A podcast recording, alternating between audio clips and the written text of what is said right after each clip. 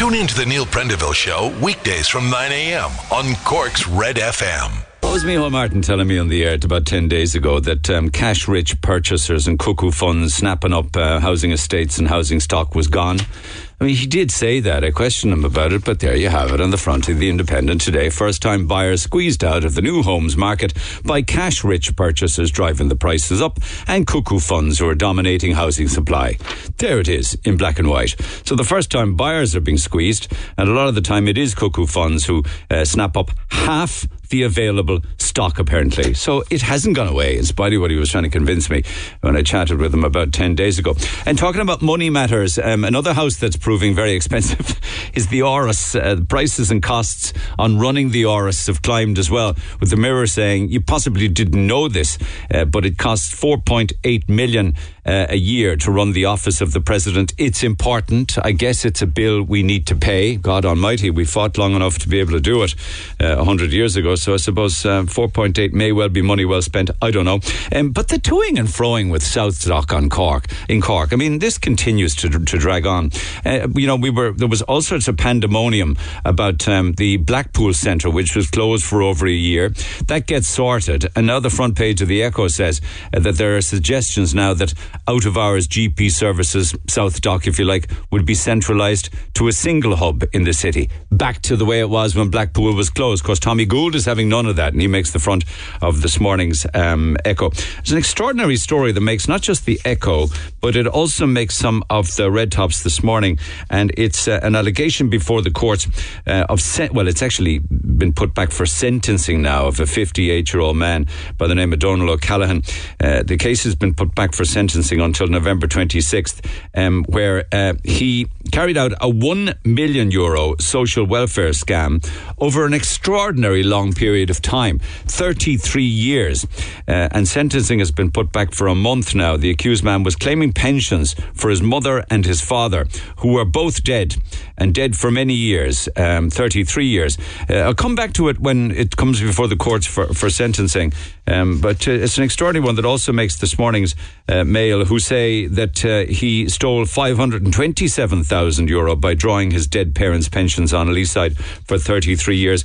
But the prosecution said actually it's probably closer to uh, a million. So he's also had to get, well, he's got free legal aid, but the legal aid has been extended to include a senior counsel now. Um, and uh, it could be, it's certainly north of five or six hundred thousand, with the prosecution saying it could be up to a million. I, I won't spend much time on ticketing regarding nightclubs and, um, and late bars and what have you, because I will be coming back to this this morning. But there's a lot of confusion on Leaside. And the people who really need to know uh, are the likes of of Reardon's, because they have a number of establishments, because they got Reardon's itself, they got Secret Garden, they got the Hidden Attic, and then other publicans who have late night bars around the city, um, or also I guess Voodoo and places that, that wonder.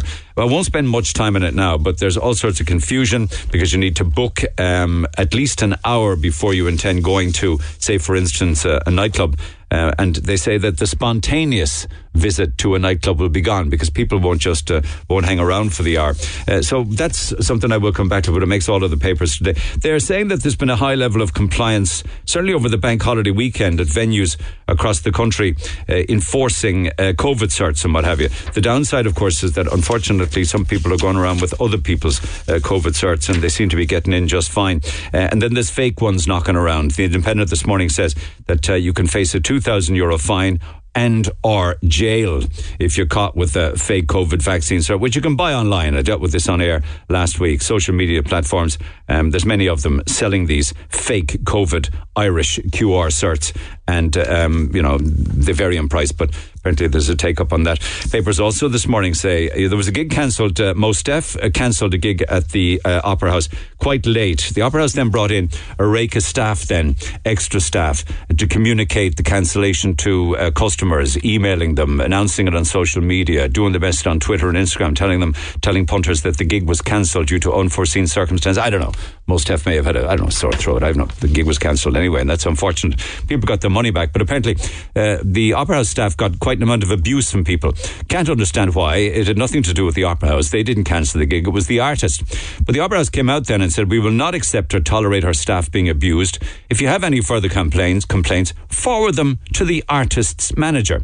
And they gave the email of the artist manager. And I think proper order too. What in the name of God were people abusing the Opera House for and shouting and roaring at staff? I mean, what if you sat back and thought about it, what did the staff do in any way, shape or form Uh, to deserve your abuse if you were one of them that was roaring and screaming at them? One thing that people should be roaring and screaming about is the price of petrol. And you got to wonder, is there any gouging going on here when different petrol stations around the country have huge variety in the price of a litre of petrol? So why do they have such variety? Like they quote a Dublin petrol station who's pulling in seventy-three point nine. That's that's that's one hundred seventy-four cent a litre. Whereas in County Laois then, it's one hundred fifty-nine cent a litre. Uh, and for instance, Texaco and Black Blackpool are one hundred sixty-nine a litre and others then are one hundred sixty when you look at other parts of the country. So what's going on there? And also apparently huge demand uh, for second-hand car prices. If you look at year on year, twenty twenty to twenty twenty-one, which The Independent does, this says there's been a perfect storm of increases in second-hand car prices, sixteen percent up year on year. Um, love to know why, actually. Is it like, is it just people are more cost conscious? Is there fewer of them around? Has it nothing to do uh, with Brexit? One thing that has got to do with Brexit, I've been keeping an eye on the things that the U K are running short of because of Brexit. And I was doing that Brexit watch list uh, last week. There's another one you can add to it now. Turkeys, apparently. They're not gonna. They're not gonna have any turkeys for Christmas Day because of Brexit, according to the Times U K.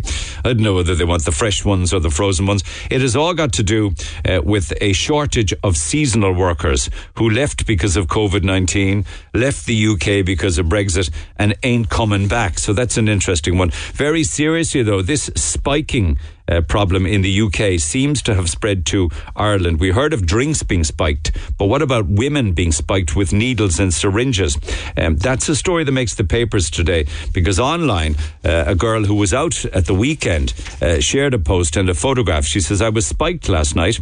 Uh, we all drank. We drank all our drinks at the bar to be safe," which is interesting in itself. "But I woke up with this dirty bruise. Just be careful out there." And there's a photograph of her, uh, the calf of, oh, sorry, an, uh, just under her arm, uh, where the skin is punctured with a needle, and then it came up all black and blue.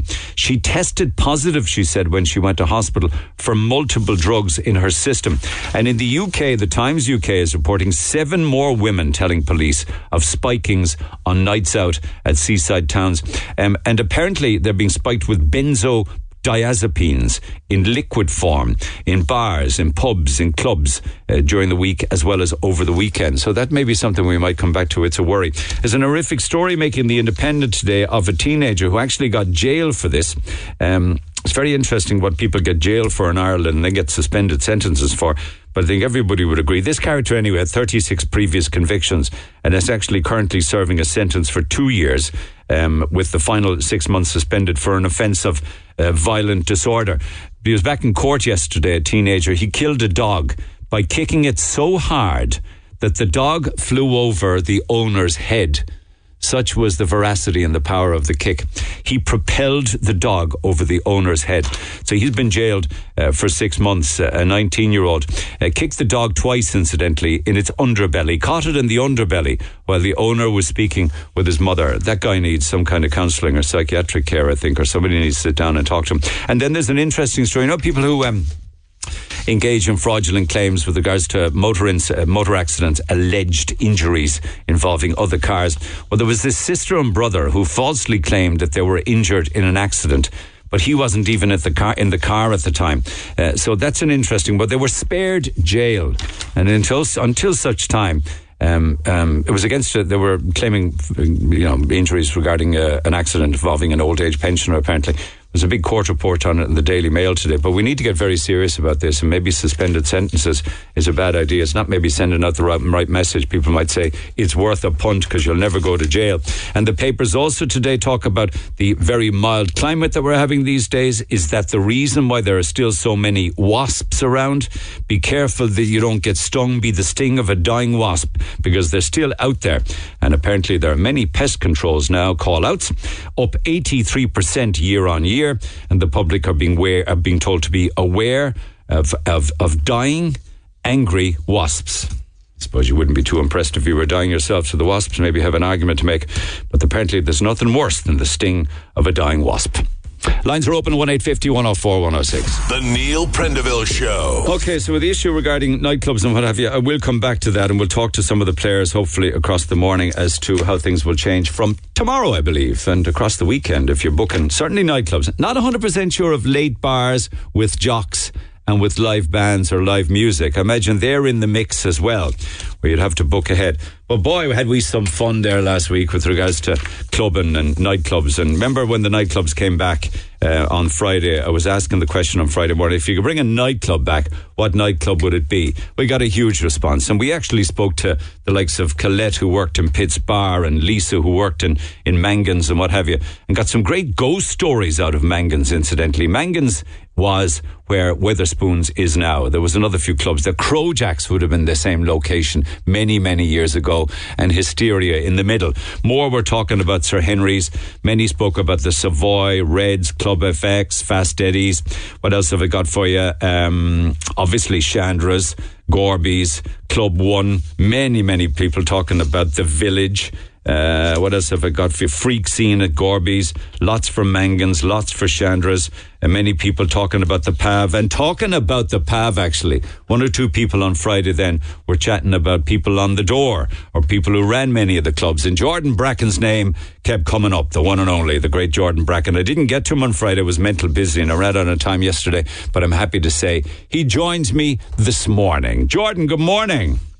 Good morning, Mister Bond. How are you doing? Thank you. Thank you. You're very kind. You say the nicest of things. By the way, Neil, I saw that over the weekend. Great movie.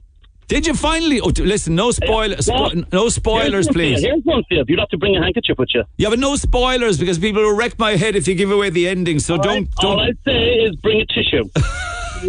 Don't I'm serious. Even go there.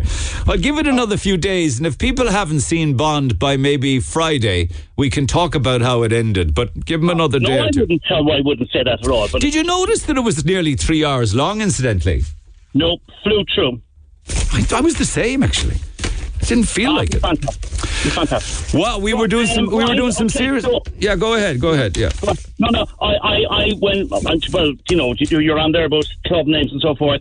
I would go back as far, because I'm one hundred fifty years old. We'd go back to like the Cork Con, nineteen seventy-eight, seventy-nine, Shannon Bowl Club, um, the likes of Bogarts, where you had to walk up the stairs inside the Savoy the Centre Savoy, up the Marble Stairs. Yeah, and yeah. Yeah. And then at the top there was Kenny Lee, and if you weren't overage, or if you weren't the right age, you'd be turned away and get you a got kick the in the flick ass from Kenny. Again. We, yeah. were all, we, we were always dreading it, because there was always one of us in our gang that was always looked young.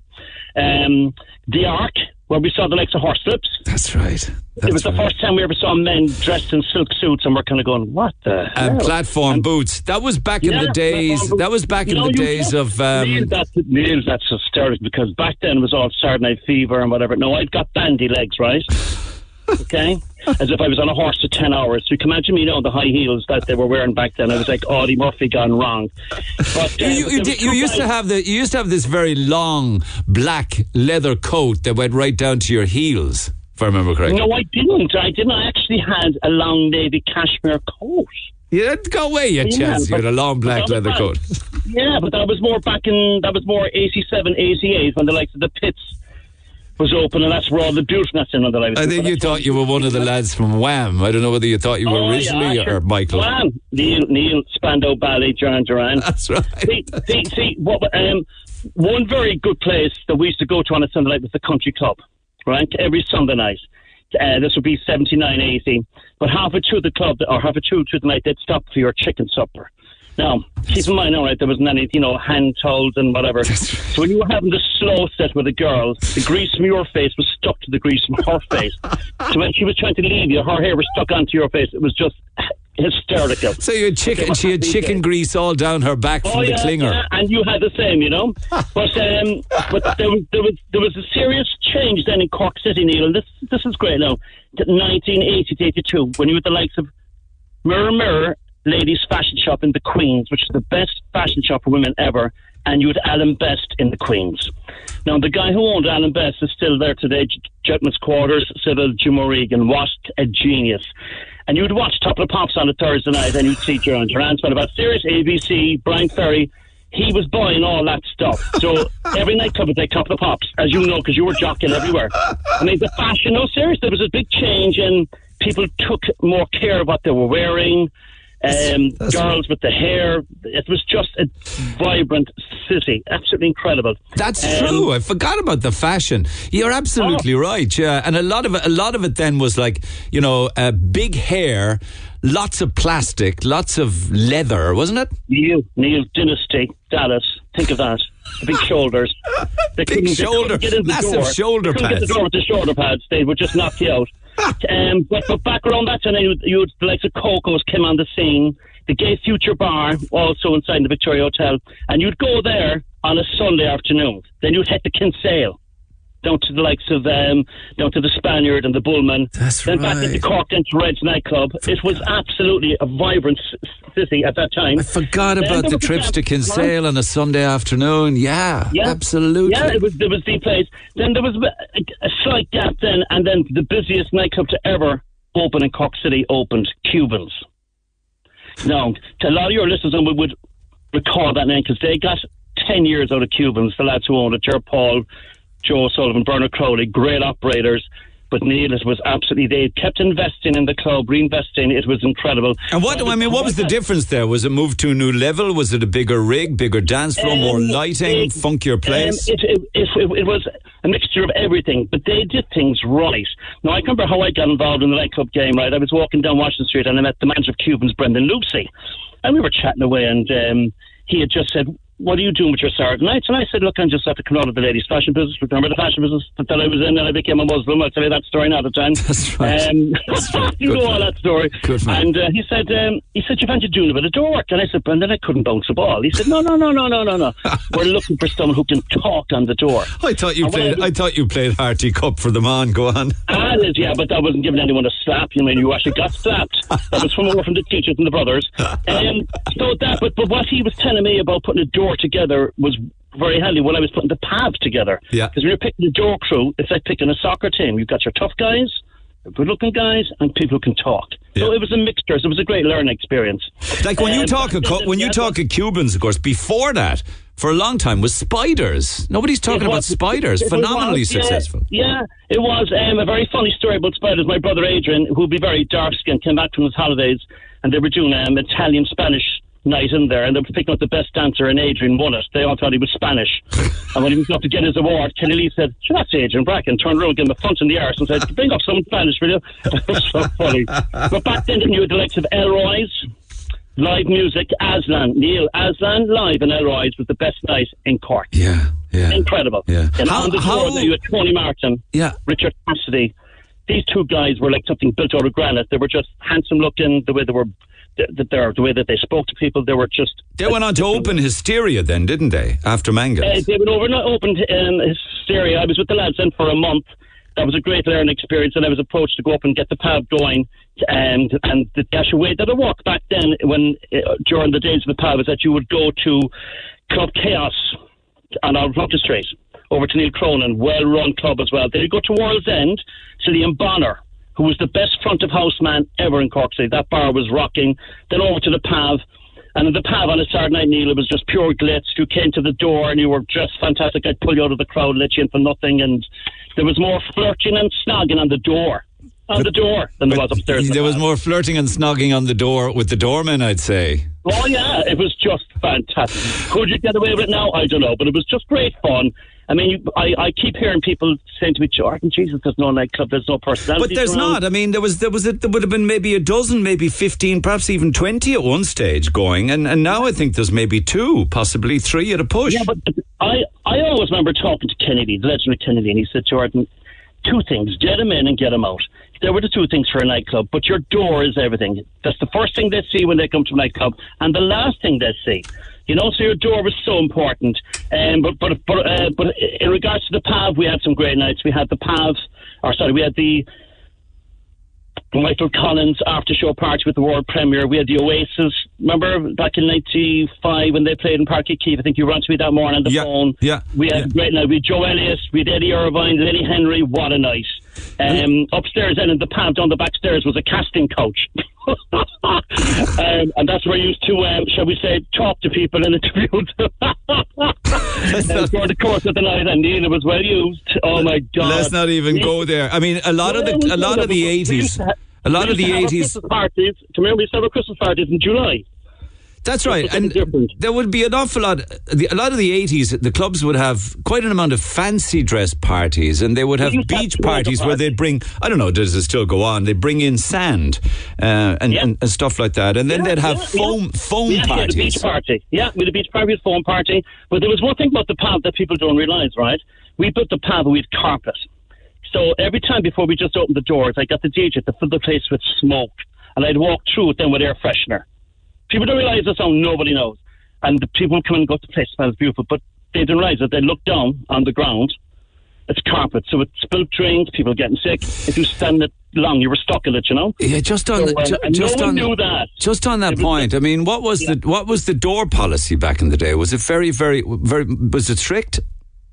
It was very strict. Now, I always stood across from the door crew, right? And um, because, but if they make a call, you don't interfere, because if you make, if you interfere with your doorman, they're then hesitant and they don't want to stop someone. They would go by instinct. I mean, there's a very old saying: on if you're on the door of a nightclub, if in doubt, keep them out. And you know, you know that. But on what basis would they have said that? Um, if they did, like, they just mightn't have liked the look. It was usually a guy. That was. I mean, you didn't refuse girls. Um, no, girls, unless you were really in an awful state, girls used to fly in the door. Yeah. I'm sorry, that's going to sound bad.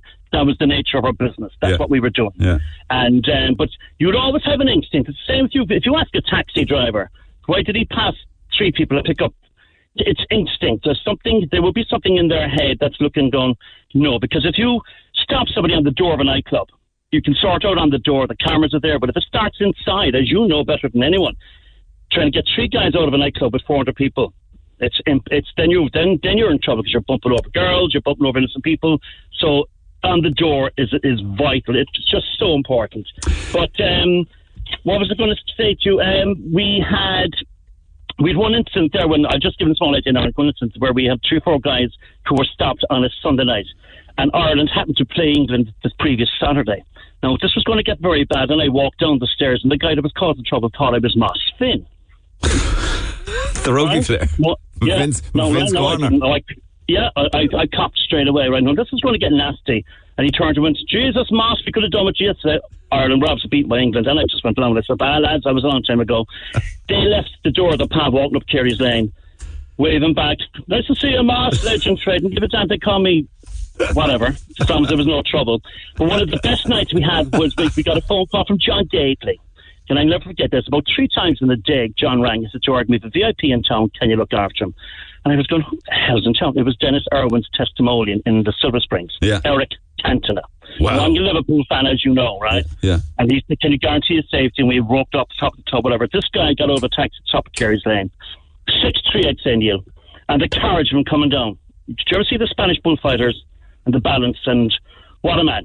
And as I say, I'm a Liverpool man. But what was, what was it like for him in the club then, Cantona? He that. was absolutely known like a gem. Never drank. The other guys, I, I won't even talk because they were a mess. But he was just class act. At the end of that night, there was about seven taxis pulled down Kerry's Lane. There was women on the boot, inside in the up in the bonnet, all go back to Silver Springs. I can imagine what went down back there. It was just incredible. Amazing. But they were great days. Um, was there no, any? I mean, was there any? I mean, there's a problem at the moment now with uh, with you know women's drinks being spiked, and it's been here for quite a long no, time. We, but now we, we're we hearing of ser- being spiked with that, syringes. No, no. Nothing like that. No. No, we didn't have that. No, we had um, obviously there was cocaine, but the big thing, but the big drop at then was ease. Tablet. You know, yeah. um, and when you think of it now, at the time it was a serious problem, but now you look back and you go, Jesus, compared to what's going on now, you yeah, know. Yeah, um, yeah. And one of the major problems we had in the pub was that the, the ladies' toilets were directly over the cloakroom, and when they put something down the toilet, what got flooded onto the coats, everything came down onto the coats. So I'd say I must have spent a fortune paying off for coats. And why did it all die? Why did it all die out? Was it that the pubs then um, started it, it to stay open later? Thing. No, a very simple thing. It was the late night bars. Yeah, we we didn't have to contend with that, Neil. Um, and you'd come out of World's End, you'd go straight across the road to the Pav, uh, um, and we'd, we'd be there till, you know, half two. But the late night bars then opened, and that changed everything, because you couldn't charge on the door. Now, after saying that, I'm told they were charging ten euros a head in the likes of Reardon's and yeah. Deep South, and people were queuing for three, four hours. I I know a girl that queued for five hours to get into Deep South. Um, five hours. I said to her, can you fly to America in five hours? and, and she was looking at me going, I know.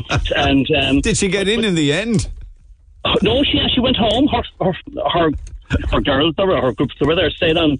But um, so it, it was a different time, Neil. Um, now, I, I I mean, when you go to a nightclub club back back then, the guys knew who were doing what, you know, who was doing certain things, shall we say now. Mm, mm, mm. They seem to be very cold on the door. Um, you just don't know who they are. Uh, you know, it's, it's it's a different environment altogether. But you know that Cork bouncers for a long, long time uh, had a pretty bad reputation. Neil, you'll always get... If I had someone like that, they were gone. Because, as I said, your, your nightclub starts on your door and ends on your door. At the end of the night, good night, folks, see us, whatever, whatever. If you've got a dickhead or a smart that's on that door, he can cause trouble. And the other doorman will actually get him removed, because he could get them into trouble. I already had a text here saying, when I hear you talking to Jordan, but he says, this text says that a lot of the de- of the bouncers back then had a god complex. They thought they were true, superior true, to us. True, true, true. We had one guy on the door, he was known as Robocop. He was always up a cup, and um, he didn't last long. But he used to come into me, right? I know I had to sort it out with a white mat. He used to wear black glasses inside in the club, stand in the middle of the floor, and I said, "Come here." No, put the fear of God in you. I, I said, "Come here, Robocop. Are you taking the piss or what?" I mean, people were kind of going, "What the hell?" You know, they they picked up knowledge that there's going to be. I think he might have looked cool though on the dance floor, giving a kind of a cool vibe off, and people might oh, say, no, "Wow." Indian. We have plenty of guys like that. We have plenty of guys like that. Do you that. know Malcolm Stokes, the postman? He worked on the door of Elroy's. Hang on a second, Malcolm. Hello, Neil. How do you feel about being told that you guys back in the day had a god complex? You thought you were superior to the punters. First of all, you know, I want to check Jordan on something there. Did she get him to say that Tony Martin was good looking? It's not about me. I love Malcolm. Oh, brilliant. Where cheeky personality. Malcolm, every door needs a Malcolm, because he was great fun. Well, that was where? Elroy's? El- was it Elroy's? Elroy's, yeah. Elroy's. Water Club. Honestly, every Friday, Saturday, Sunday night. For me, it was the best club in Cork at the time. Yeah. Yes. D- Did you Run get by a very good guy, but live music, it was the place to go with the likes of Don Baker, um, and the likes of um, Eric Tracy, who owned it, bought him, the likes of the tribute bands, George Michael Tribute, um, Robbie Williams, David Bowie, Rod Stewart. I remember at, at the end of the Rod Stewart yeah, gig, he was the like, guy who was playing him. George, George, George, like the, band, so huh? like the, the Magnus Tribute Band. That was one hell of a night. Yeah. Um, do you remember? Do you remember the? Uh, do you remember the black patent shoes and the white socks? Would you let them in? I never came across that now. Uh, oh, go. The black shoes and the white socks. Yeah. Was, oh, geez, it was very rare. Not anyone need on the door. What? Like, it was very rare where I'd stop someone on the door. To be honest with you, like as Jordan said, you get a good feeling for someone. Well, what was the good feeling like? You didn't like the look well, of them, is it? It's very hard to explain, Neil. It's very hard to explain, man. I tell you now, it's a good feeling. I was fairly well known back then, Neil, because I played soccer at, at the time. Hello? Yeah, but why was you, like, what was the gut feeling about? If it was the, were the, was it the ugly guys you wouldn't let in? No, no. The feeling that you get, Neil. But what was I, the feeling? I was in no place to tell you they were good looking or bad looking, or handsome or whatever. But I you, just went with a gut feeling. And but, look, I done, I done the best part of ten, twelve years doing it. So but I didn't do too bad out of it. No, I know that. But I mean, for years I would have people on the air or send it in letters way in the back in the day before texts complaining about the bouncers saying not tonight or you've had too much or you made trouble last week. And it wasn't true. Look, I remember I used to use one thing years ago. And if I said to someone, sorry guys, not tonight, come back another night. If I got a bad reaction off them, I knew I was right. The people that came back to you said, look, fair enough. I, nine times out of ten would tell them to go in. It depends on the reaction you get from them. All right, okay, okay. If okay. if I got a bad reaction from them and I was on the front door, what would they do inside the club when there's somebody not at home? See, there you are. If somebody bumped up to him then with a pint upstairs, can you imagine the reaction? If that, if they, you know, if they're if they're like that on the door, imagine what he'd be like upstairs. Oh, if he bumped into someone else inside, it would it would yeah. kick it would kick off. Straight yeah, and exactly. That's the deal with it at the end of the day, was which was dormant every time. And I have to say, I was in Elroy's West Timers five years, roughly five years. If I saw two, maybe three fights in that time, there would have been a lot. And you can put that down to the door staff, clearly, obviously, keeping it no, outside. one hundred percent. No, look, I worked with seasoned guys. I was only, I was in my early twenties when I done it. I'm talking twenty, twenty-one, twenty-two. I was working with fellas in their forties and fifties. I worked with Joe McCarthy, all I used to call him was the hugger. And these guys were experienced. That's I, Joe I McCarthy that played, worked Chandra's for years and Stardust and places like that. Tom McCarthy's yeah. dad, yeah. Great yeah, guy. Tom, Tom, yeah. Top man, top man. Yeah. And I worked with these guys. Like, they were as old as my father at the time. Yeah. And I learned from them. So I, I, I did. I got ten, twelve years older and I loved every single minute. Did you ever get a box? I got quite a few of them. Was that a, was that at the door when a fe- when a fella couldn't get in, was it? Yeah, yeah, yeah. And it was from men, men and women. So you just stood and took it. If, hey. if it worked out in your favour, you know, like, if you call, if, if you stop the fight, and don't slap every now and again, didn't do you no harm. Ah, yeah, but you don't want to be going to work knowing that you might get a dig or get a sucker punch. Look, that was few and far between, I have to say. Here's Carol says, it's not true what they're saying. I'd loads of times the bouncers stop male friends with me who are sober and no trouble. They'd look over your head, chewing their gum, and say, not well, we tonight. Had, we had no, I can step in there now, Neil, I can tell you now. There was nobody in the pub chewing gum because I thought it was an awful look to give. Nobody yeah. drinking tea. It was a professional door because you're welcoming people in, you're taking their money. No, no, I'm not saying it's. I'm not saying it's the pub. They'd say they'd look over your head, chewing their gum, and they'd no, say, terrible. and they'd say, not tonight. If you complained, they'd just say, move away. It was totally passive aggressive. Cubans was a disaster for it. She says, "That's Carol." Oh, you'll always get a few. You'll always get a few. But I'd be honest with you, the fellas I worked with in Elroy's that time, and I worked with Mangans for five years after that. Yeah. Like, the guys I worked with, honestly, they were top men. They treated people the way they wanted to be treated themselves. And that's the mindset that we went into work with. You know, ghosts in the Pav, did you, Jordan? There was ghosts. There's a ghost apparently inside Mangans. Did you ever hear anything kind of any kind of weird things after closing time when the building was empty or anything like that? That was probably that was Jordan's ex-girlfriend. What? He's, he's, I, I think I think he was watching the T V series in the seventies called The Ghost of Missus Muir. No, this That's was this there. was a couple of the girls in Mangans where Weatherspoons yeah, is now. He's still looking around there. I'd say, no, the glass, oh, the glass mirrors inside there. No, Neil, I have never heard of that. Is he? Well, I gotta go, my, gotta go myself. Cheers, Malcolm. So those are happy days, but they're all gone now. But fond memories nonetheless. Yes, Neil. Before I go, don't forget they were offering one of your listeners who were getting married. Woo. Our new car, our new car, we're offering a Range Rover Vogue, stunning car, to a lady or a guy who's getting married uh, on just a listener of your show. It's worth nine hundred euros. We're going to pick them up from home and drop them to the church and bring them to their photographs. It's a stunning, stunning prize to win. Um, you can decide how they can win it. But knowing your sense of humour, I'd look few to have somebody on who would be talking in, along these lines of saying, Jesus, Neil, for the first six months I couldn't stand him. I couldn't stand him, and all of a sudden then I went, yeah, he's actually not bad. You would love that story. We'll have a bit of fun with it. We'll have a bit of fun with it. Yeah, but we're going to give them a beautiful car, free of charge. I actually, um, I'm actually doing something on a big wedding fair that's happening on Leaside, so I'll tie in the Range Rover Evoque uh, as part of that conversation. But thank you for okay, that from Cork Chauffeurs Limited. Was there any one song then from the eighties, any one song, without catching you at short notice, that stands out? Um, It would be Glenn Frey, You Belong to the City. Don Johnson from Miami, Miami Vice. That, that always sums it up for me. That was your anthem from the eighties, was it? Oh, that was it. You Belong to the City. All right, my man. Cheers for that. Look after yourself. Take care. One and only Jordan Bracken and Malcolm, who worked on the door, uh, on uh, the door in Elroy's. Your thoughts are welcome. Text oh eight six eight, one oh four, one oh six. It covered a lot of ground. Undoubtedly, I've missed some. Somebody actually says, do you not remember Malibu's nightclub? You need life insurance going in there. I don't know about the life insurance point of it, but I played Malibu's. I think that was down, um, wasn't it down just off that lane there? Perry Street, wasn't it? Uh, just off uh, Drawbridge Street. I played the opening night in, in Malibu's. The night that it opened, I did that gig, and it was absolutely rammed. If I remember correctly, it was a narrow uh, stairway. It was over two floors, and the dance floor was on the top, and below we had two bars, one down and one up. But there wasn't a bar as we know it now, because we are talking about the very early eighties here, when you could only serve wine.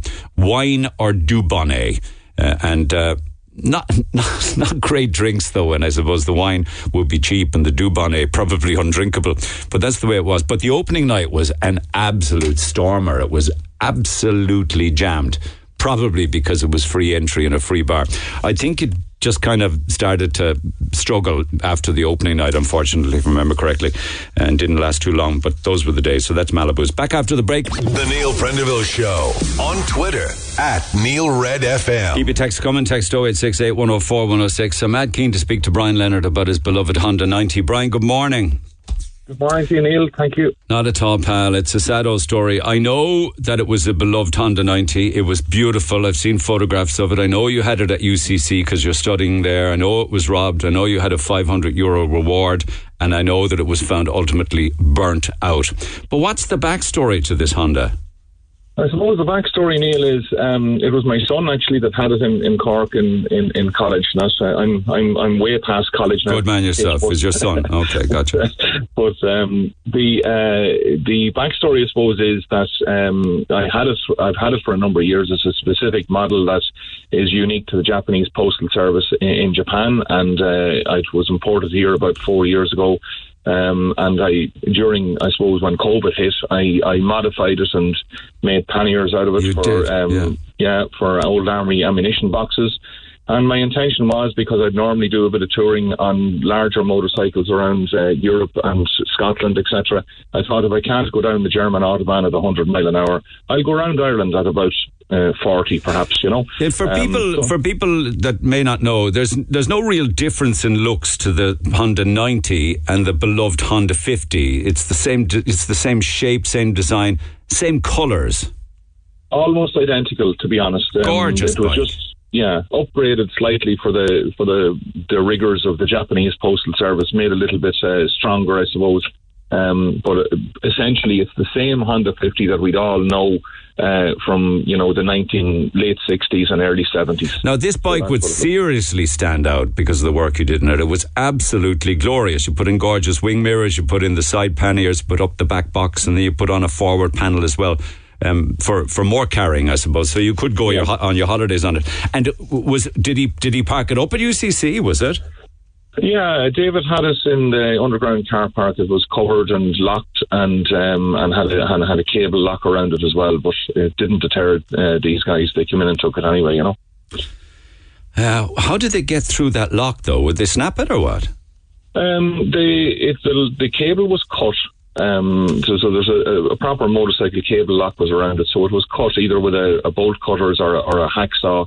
Or a, or a portable angle grinder or something. something so this like that was planned then. Um, he must have been watched or followed or it's seen somewhere. Possible, Neil. Yeah, but I mean, his, his lad was only there for a week, so I think it could have been just opportunistic, um, you know, small bike thieves that uh, that did it. They're only young chaps now that, that carry this out. But, but do they carry a bolt cutters around with us or what? With them or what? Quite likely, Neil. Like in my experience, you know, I, I retired in February this year. I was a I was an airport police inspector prior to that in Dublin Airport. Good man, so good I'd man. Have, I'd have some knowledge of what goes on. Yeah. And generally, these guys, like, you can buy a, a battery powered angle grinder now in Lidl or Aldi for about fifty. fifty euros. But what I don't understand is, like, robbing it is awful. Joyriding on it is dreadful. But what's the point in burning it out? Well, that's the senseless part, I suppose. But I suppose to understand that, you need to understand the psyche behind why you're. Well, men, I mean, you're uh, you're in crime. You know, that was your life. Is is that part of the kick? Do you think? I think it's, look, what you have to look at what drives us, uh, what opportunity, lack of hope. You know, a sense and a sense of trying to belong to something. You know, so if if that something is, you know, uh, being involved in crime or, or or trying to, you know, impress a gang or something like that, there. This is what young chaps will do because they don't they don't see any other hope or opportunity, you know. And where was it found? It was found up in the Knocknaheeny area, um, close to the water tower. Ah, uh, yeah, that's the river. Graveyard for bikes, all right. Yeah. Oh, it certainly is. When you walk through it, it's uh, you can see what the, the history is, you know. Yeah. Well, now, I've seen photographs before and after. This, mm. They're telling me that you're going to get it. You're going to refurbish it. Is that right? Can you do that? I mean, it's just back to the chassis. It certainly is. Um, for my uh, my, my uh, career in policing, I, I served in the Irish. Just move around a bit, uh, Brian, because I'm losing you a bit there. Sorry, Neil. I said prior to my um, stint in the airport police, I was in the Irish Air Corps. So I was an aircraft mechanic. Uh, so I have some skills in, in that area. And um, my plan is, yes, to, to restore it to as good, if not better, than it was before. How long would that take? You need parts for it, I guess, do you? You're just scouring yeah. the internet for them? Yeah, that's going to be the hardest the hardest uh, piece, really. So I'm lucky that I'm connected with the Vintage Japanese Motorcycle Club, who are a great bunch of guys, uh, and they have a lot of contacts. And then the the there's a there's a company in, in Dublin, Retro Bikes, that import a lot of quirky and unusual smaller bikes from Japan. And the owner there has... has Uh, guaranteed me that he can use, he will use his contacts in Japan ah, in order great. to source parts for me. So, uh, like the support and the generosity uh, has been has been huge, the, and I wouldn't have found it at all, to be honest with you, Neil, without the the help and support um, of many many decent uh, people in Cork City who who reached out with information and and offers of help. You know. Yeah, I think when you found it, um, it was still warm, was it?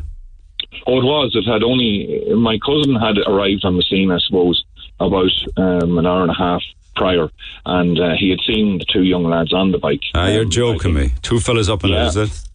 Yeah, yeah, that was that was it. Well, well, David saw them riding off from, from U C C on the bike. He was studying in his room when the bike was stolen and heard it, looked out the window and saw the two young lads heading off, you know, on, on the bike, you know. So, oh, can they hotwire that or what? Forgive me, is it just wire it or yeah. something? It's a relatively simple wiring system, so it's it's not difficult to uh, to cross the wires and, and, and power up the ignition, you know, and then it's a kick start, so off you go, you know. David must feel awful about it, the misfortune, because it was in his his care at the time, like, but what can you do? He, he is the young lad, you know, and like he he's he had no he had no real interest in general motorcycles, but the little Honda really tickled his fancy, and um, he, he he had a great connection to it. Ah, so, everybody yeah. has a love affair with the Honda fifty or the Honda ninety.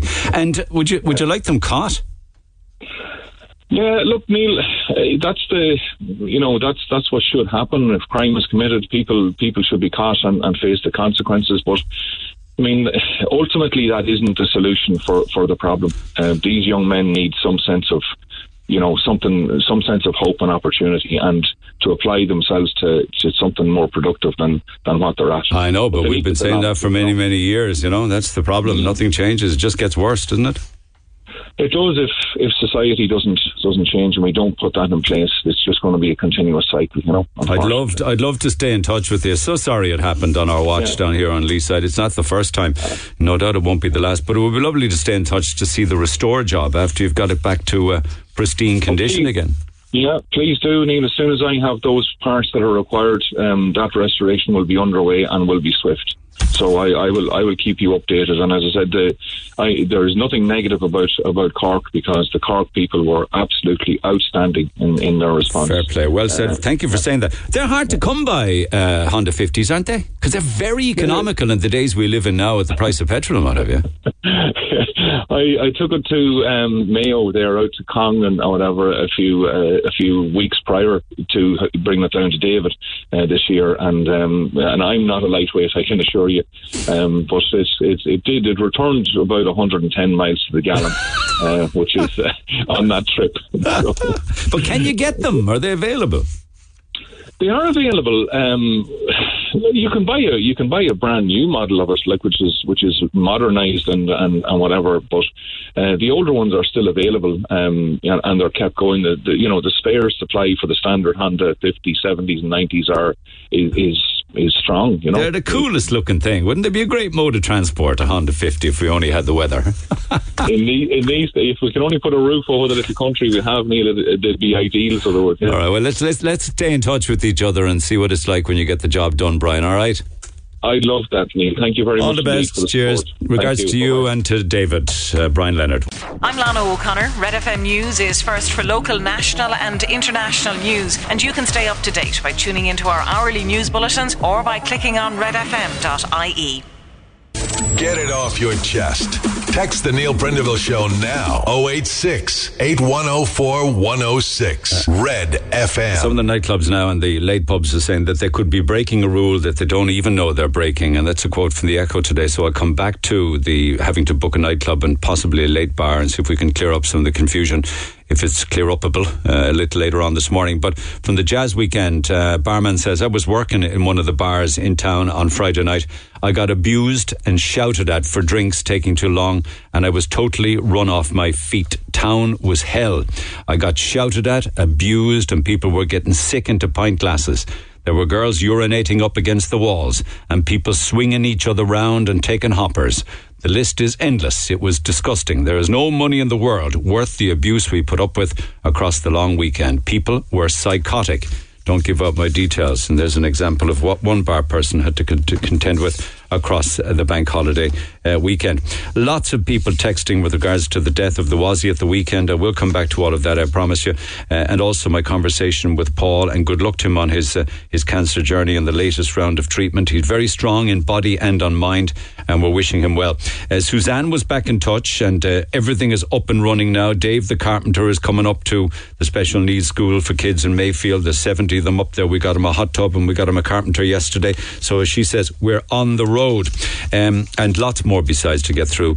Uh, text oh eight six, eight one oh four, one oh six. Lines are open, but I'm just conscious of a very busy morning phone wise this morning, so I need to keep on moving forward. You, you may be a fan of um, Operation Transformation. They call it a R T E's big juggernaut show, huge with ratings. Many, many people watch it. Uh, fourteen series later, it still goes from strength to strength. And the next um, Operation Transformation hits your screens on R T E in January of twenty twenty-two. Not, ev- not everybody is happy with it. And there is a petition online now that has just passed, uh, fast approaching five thousand signatures for Operation Transformation to be taken off our television screens totally. Uh, I want to chat about that, but um, here's possibly an example of why those behind wanting it taken off the air want it taken off the air. Uh, this is a clip of Doctor Ava Orsmond. Um, there's also different clips that we have for you, including Doctor Ciara Kelly and the nutritionist uh, Aoife Ahern uh, speaking to contestants in previous series. This is just an example. Charlotte, let's, let's face the facts. You are very unhealthy for your young age. This program is about getting people healthy and making them to stay there. This program is about spirit, and to be honest, I'm a little bit annoyed to see you there in your tears. Fucking hell. I've said this to you before, and I'm saying it to you too again. Please cup on and wipe those tears and work hard next week. I want an absolute detailed diet diary. I want to know what you are doing every moment. I want to see you winner in a okay. year's time in a healthy weight. Okay. Did you feel that everything was going to be okay after that, like, because you no, had checked and you'd done your go- food? I knew it wasn't going to be okay because I was a bit worried about today. But I worked my socks off the week before, knowing I had the day coming up. You're supposed to work hard every week. This week was an abomination, and I was embarrassed for you, and I was disgusted to see you. You let the programme down, you let your followers down, and with respect to Eilish, you let yourself down. Operation Transformation is about the country getting healthy, and one of our five leaders went out this week and got drunk on T V That's and thought true, it was great. I, I it's didn't what, get drunk. It's what it looked like. And I think, you know, Eddie said last week, old John, old habits, new John, new habits. I don't think we've seen new John. I don't believe there's been any change, to be honest. There are people around the country who are looking up to you as their leader. And if I was sitting at home watching you now, I'd be like, what is he doing? Like, seriously, what is he doing? Well, I feel bad for them, but I feel bad for myself as well. But it's within your control, John. That's the thing. Other people watching T V can't change you. You can change you. I think that kind of name-calling or dressing people down, if that was happening to me, it would frighten the life out of me to lose weight. But uh, nonetheless, Sinead Crowe is the nutritionist and co-founder of Intuitive Eating Ireland, joins me by phone. She's behind the petition. Sinead, good morning. Good morning, Neil. How are you doing? Good, thank you. Um, why do you want it taken off T V? Well, I don't know. I mean, first of all, just to add, like, them clips, I suppose, were from a couple of years back, and, you know, they're they're horrific. But I think that, you know, Doctor Ava and Doctor Ciara Kelly are no longer on the show, which I think it is important to include that. But I think in recent years, and I've watched last year and the previous year, you know, it's become, it might not be as overtly fat-shaming and berating of the participants, but, you know, it's quite subtle um, there all the time. You know, they're bringing people onto the show in kind of minimal clothing, weighing them on national television, you know, giving them these unrealistic weight loss targets each week and incredibly, you know, low calorie diets to follow. I mean, I, I looked at one of the participants last year and her diet was approximately fifteen hundred calories a day. I mean, for a, for a menstruating active female, this is incredibly low. I mean, if you look at what maybe an eight-year-old active female needs to be taken in, roughly around eighteen hundred. So you can see that it's really problematic. And ultimately, it's an, it's normalised. I mean, you're the nutritionist now, and I bow to your knowledge, but I would have thought you would have to drop three or four hundred calories a week to start losing weight now. Well, ultimately, when you look at the research, we know that these low-calorie diets, they work short-term. So, like, all of these participants will lose weight short-term, absolutely. Some of them have lost a couple of stone in the, in the few weeks that they're on it. But long-term, we know that the research shows within a two- to five-year window, um, these people do not maintain that weight loss. And, in fact, eighty-two percent will gain more weight than what they started with. The research does not back up that this is an evidence-based practice. It simply is not. Um, I was quite alarmed, actually, hearing those clips, because it's not a programme that I watch, so I can't talk about that with any particular opinion. But when I hear terms like an abomination, I'm embarrassed for you, I'm disgusted to see you, um, it's fairly heavy hitting. Like, it would be very impactful on somebody who couldn't handle that, wouldn't it? Absolutely. The impact on mental health, you know, when we speak to people like that, and ultimately this is what this show does. We are living in a very fatphobic society, and, you know, many of us, uh, including myself, I had to work through a lot of my own anti-fat bias and anti-fat attitudes. We kind of think we can speak to people like this that maybe are living in bigger bodies, and we can kind of assume that they, you know, should have control over their weight and that they're lazy and all of these other anti-fat attitudes that are so problematic, and they're contributing to weight stigma, which we know the research shows weight stigma is literally killing people. You know, well, it's really harmful. Mind you, R T E did come back and they said that uh, they don't regard it as being a type of programme that you regard it as being. They don't see it as a weight loss series, they said, but as health and well-being, promoting um, a holistic approach. We have professional qualified t- dietitian is only one of the panel. They've um, also got a psychologist, physical exercise, self-care, uh, well-being featuring it. They, they don't see it as weight loss as such. Yeah, I mean, look, at all of that really is just, uh, you know, wolf in sheep's clothing. I mean, it's nearly laughable if it wasn't so serious that R T E can come back and reply to me to say that they don't view it as a weight loss show. I mean, their logo is a weighing scale. They come on and they weigh people on national television. They give them these weight loss targets, everything. The, the, tra- the transformation is fundamentally about weight loss. So for them to dress it up, uh, because it's more palatable now to use language like health and well-being and lifestyle change, et cetera. It is very obvious that this is a diet and that this is a weight loss show. Um, you know, I think the, the reason... And it's there, you're saying, just to do one thing, and that is to drive ratings to R T's channel. Absolutely, and the experts on the panel have acknowledged that, that like weight loss shows sell. You know, that that's the reality. Weight loss sells faster than most things. They did try to do a show, I, I'm not aware of exactly the details of it, but the dietitian informed me that they'd done a, you know, a show around health and well-being where the focus wasn't on weight loss, and there was very few viewers, and that's the problem. We're all fixated and, and focused on weight loss, and we want to see these transformations. And why do people watch these shows? Do they look at it and say, oh my God, I'm glad I don't look like that, or, oh my God, that's awful, look at all that weight? Do they, do they look at them as some sort of a caricature or some, uh, you know...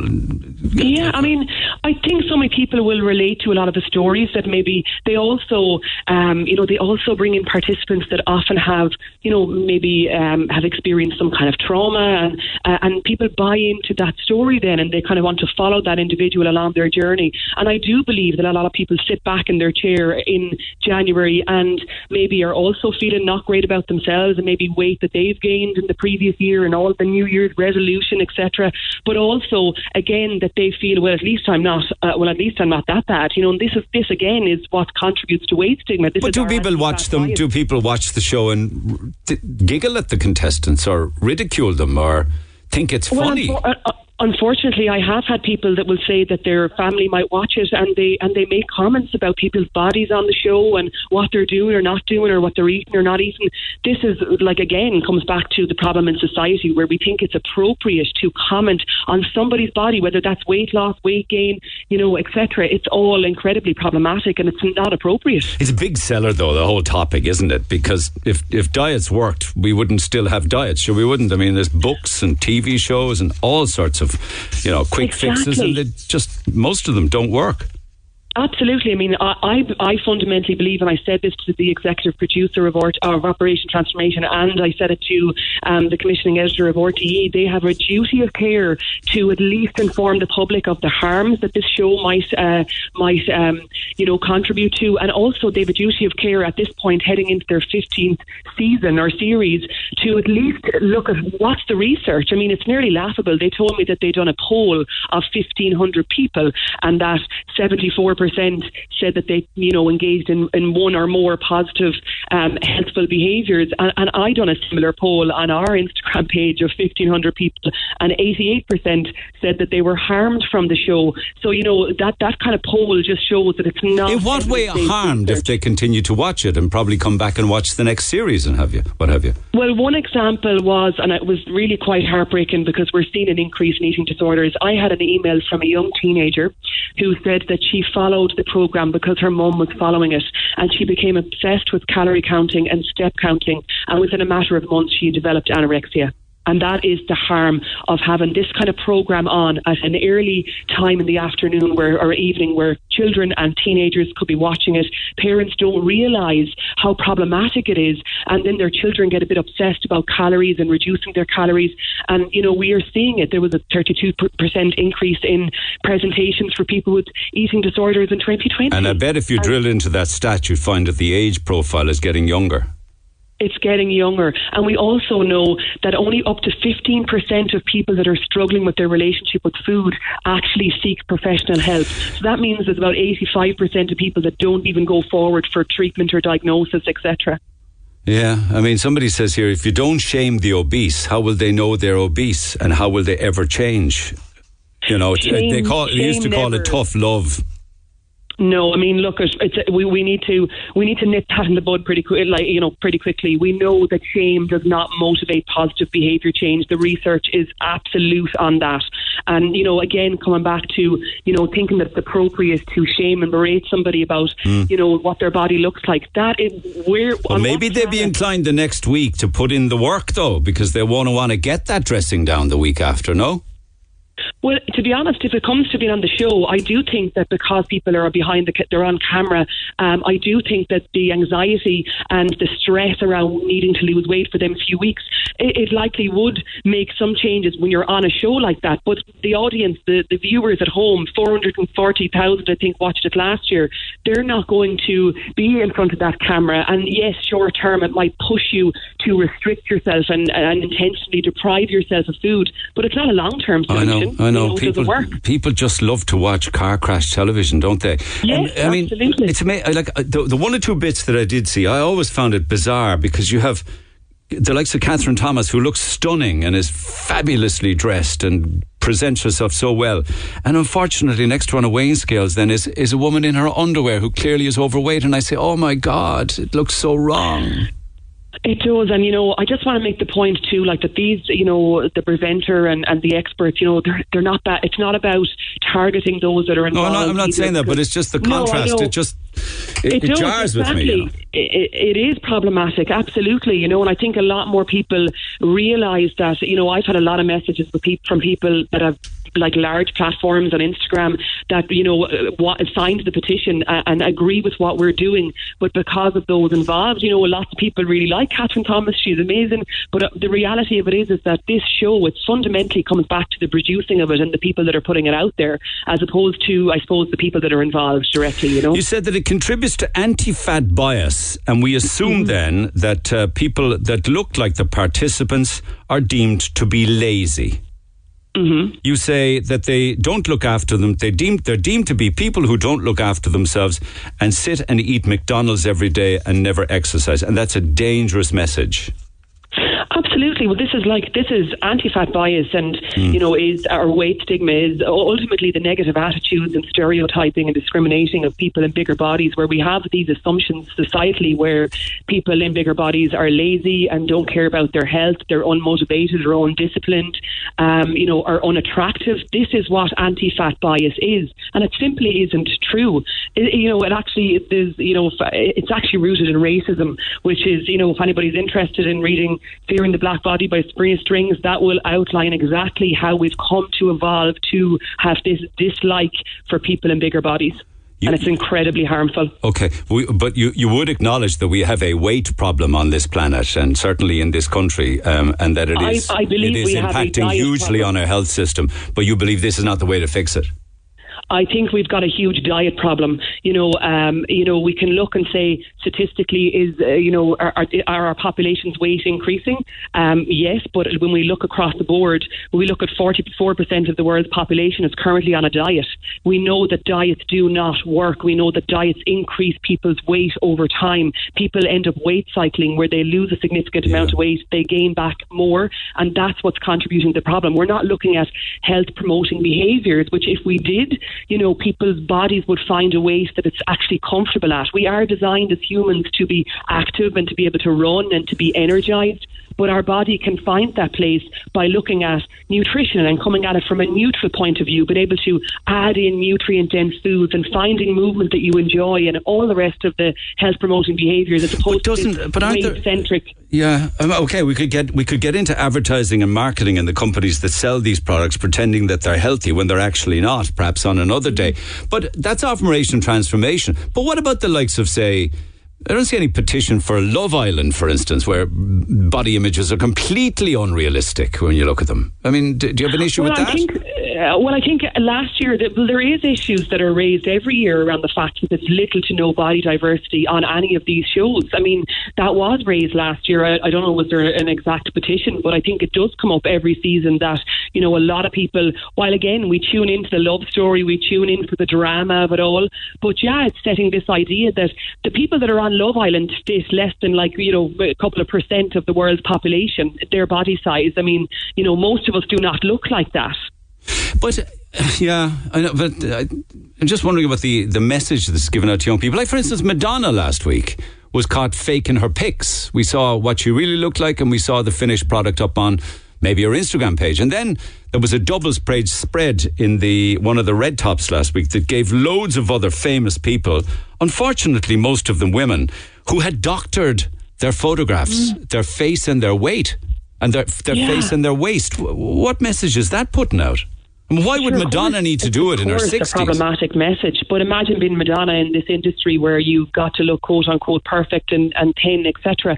So I don't necessarily blame Madonna. I think it's the whole diet culture that's incredibly toxic, that these women who are beautiful feel that they have to be somewhat smaller or less cellulite or less wrinkles, et cetera. This is the whole problem. It's not Madonna that's to blame. It's the bigger, wider issue at play. But of course, well, that's well, surely Madonna is to blame, though, that she's not comfortable as how she, the way she looks in real life, and instead fakes it with the public. Yeah, I mean, I think you're right in that she's a responsibility, and I do believe that the practice of photoshopping and, and filtering all of your pictures, et cetera, on online is really problematic. And of course, it's sending the message to maybe her younger audience that this is what she looks like, when in fact that isn't what she looks like. I do think that's a problem. I d- certainly don't advocate for photoshopping in any way at all, but I think it still comes back to the bigger picture of all of these women that are in this industry and the pressure and how they get slated. I mean, if you look at any of the magazines, you know, if you know they have, you know, pictures of,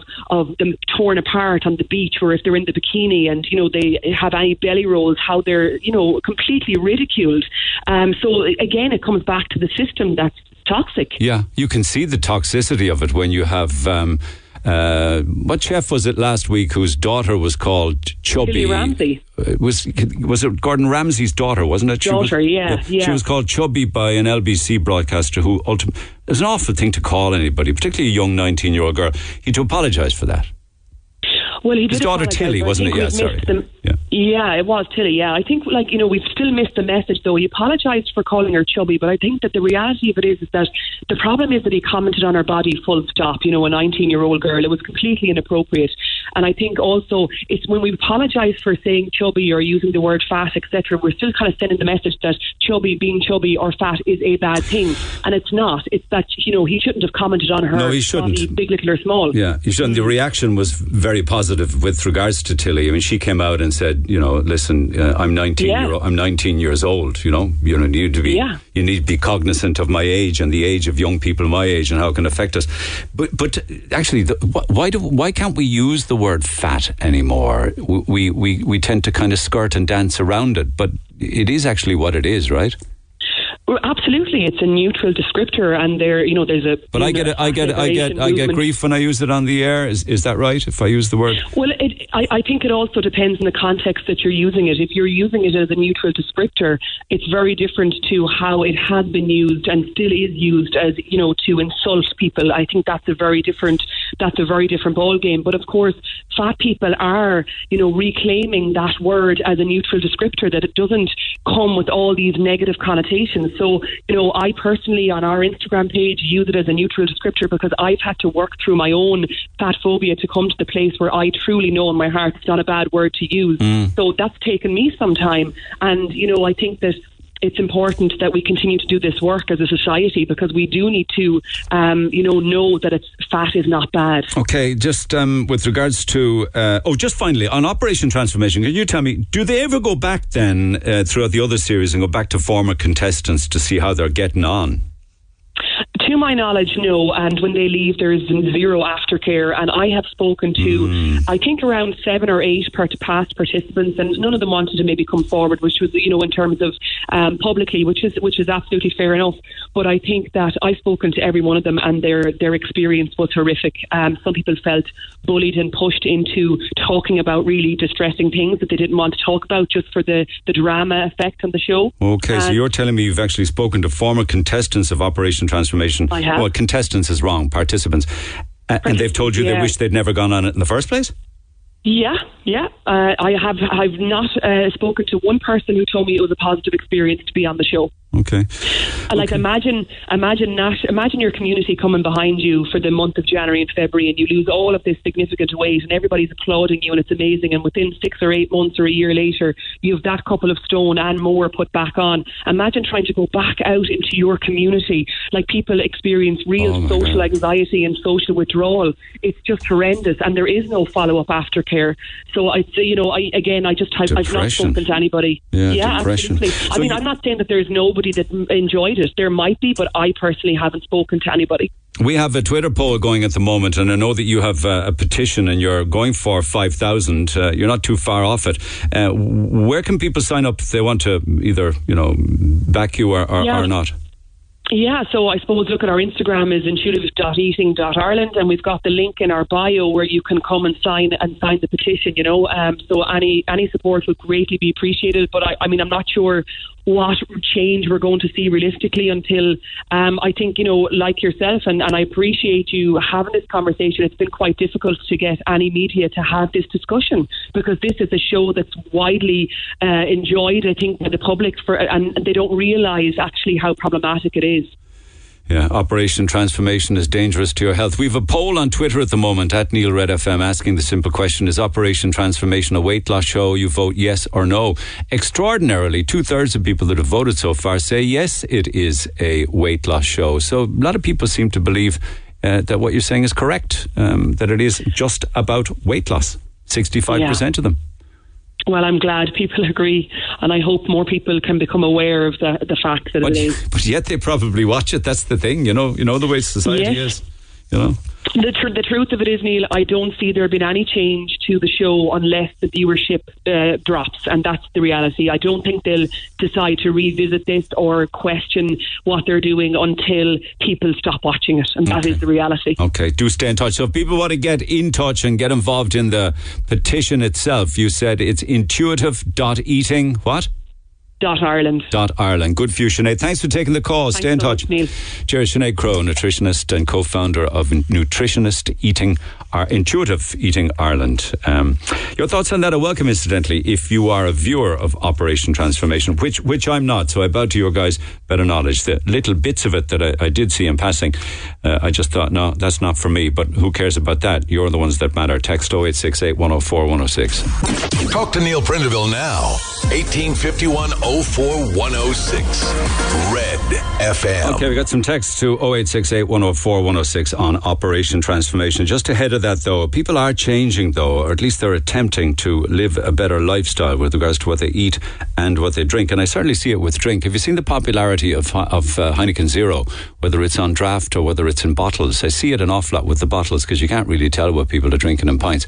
But you see Heineken Zero flying off the shelves now by bottle and also on, on draft. And actually, um, I don't know whether you've tried the um, Guinness Zero.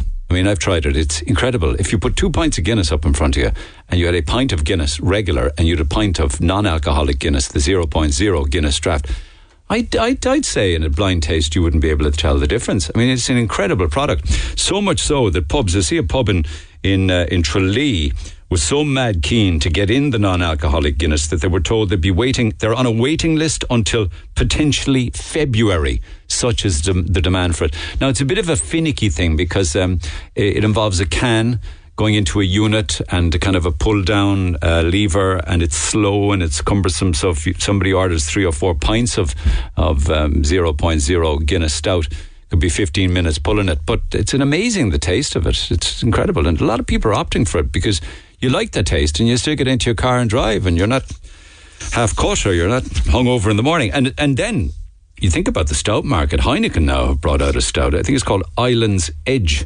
It's a Heineken stout. I think, I'm open to correction on this, but I think they're only trialling it in Dublin. Now, if I'm wrong, and it's in the Midlands and other places, well and good, but I don't know if it's down on Leaside yet, which is Heineken's answer to capturing some of the stout market. But the zero point zero Guinness, if they got it into draft where it didn't involve cans and pulleys and waiting and fidgety dan things, then be an awful lot faster to get it out and get it uh, across the counter. Anyway, just a thought. Text oh eight six eight, one oh four, one oh six. Operation Transformation and other such shows are abusing vulnerable people. Another one here on the Operation Transformation topic. I love the show. I love the emotion that comes from contestants and how they're made feel good at the last episode. I'd rather watch Operation Transformation with my children than a show like Love Island, where everyone is filled with plastic and much more unhealthy. Those clips, incidentally, that you played, Neil, are from years ago, and they were apologised for. I do love Operation Transformation each year. I find it inspiring, not insulting. I watched the programme once and never again. Heartbreaking to see people being ridiculed and hurt emotionally. Maeve from the Weight, the Weight Wellbeing Clinic. Um, thank you for that and continued success with the work that you do, which doesn't involve, I'm sure, uh, ridicule and being hurt emotionally. That's a good way to sum up, um, you know, certainly the clip that I played. How are overweight people any different from anti-vaxxers? They're taking up hospital beds for weight-related heart issues, diabetes, et cetera. They do not have a social responsibility to keep hospital beds free during the pandemic. Why not? I'm sick of pussyfooting around things like this. People need to take responsibility for their own health and weight, says Dave. And another fast text here. If you don't shame the obese, how will they know that they're obese? Text oh eight six eight, one oh four, one oh six on that to the phone lines. Vincent, good morning.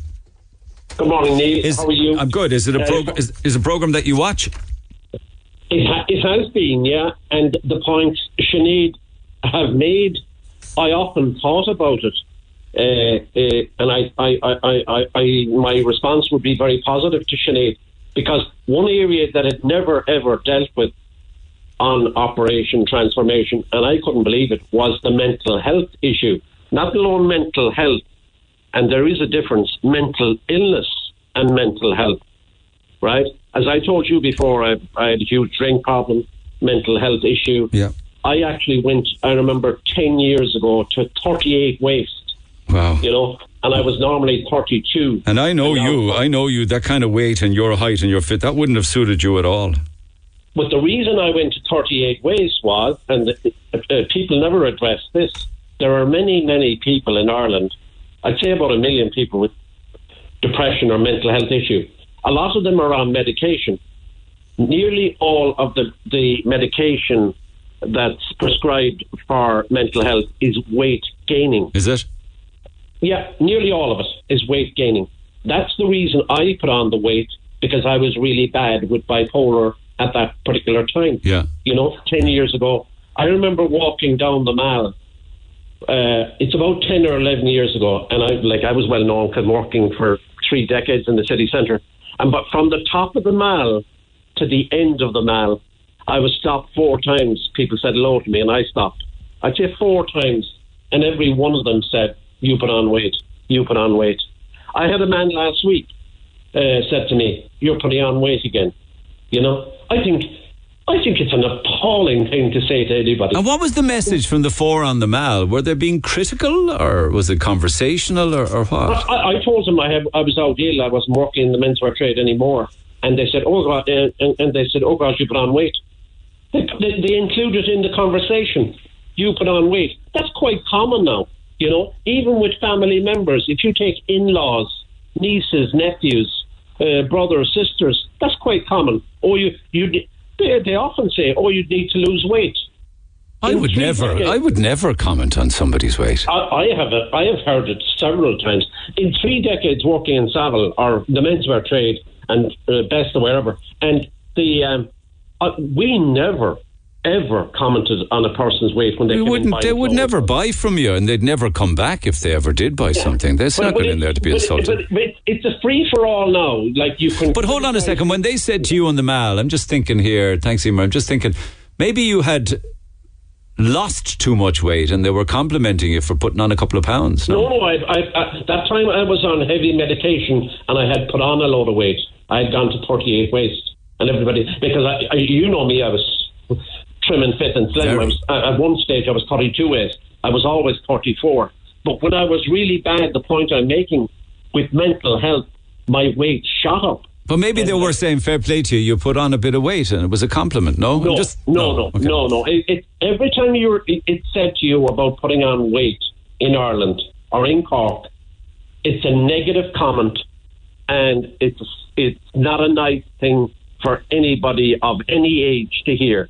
I, mean, I don't know about that. I mean, I like you know, no, no, no, we all, we've no, all no, been in situations no. where people have said, "Jesus, you look great." You might say, but "You look never, great for your age," but they say, "Jesus, you look great. You're in great shape."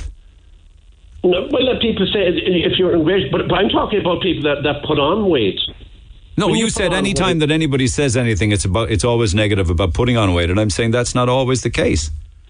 No, I think I think it is. I think the whole fat thing is like the fat shaming. Like, it's incredible. Like, they, like if you're anyway overweight today, like you're, in Ireland, it's like you're, you're a disgrace. How did you get feel about walk, that then? You know, did people... you exercise? Yeah. You know, that's, like if you're overweight, it's, and the reason a lot, the, the reason a lot of people, we eat chocolate and we eat stuff, and I said this to you before, is because of mental health.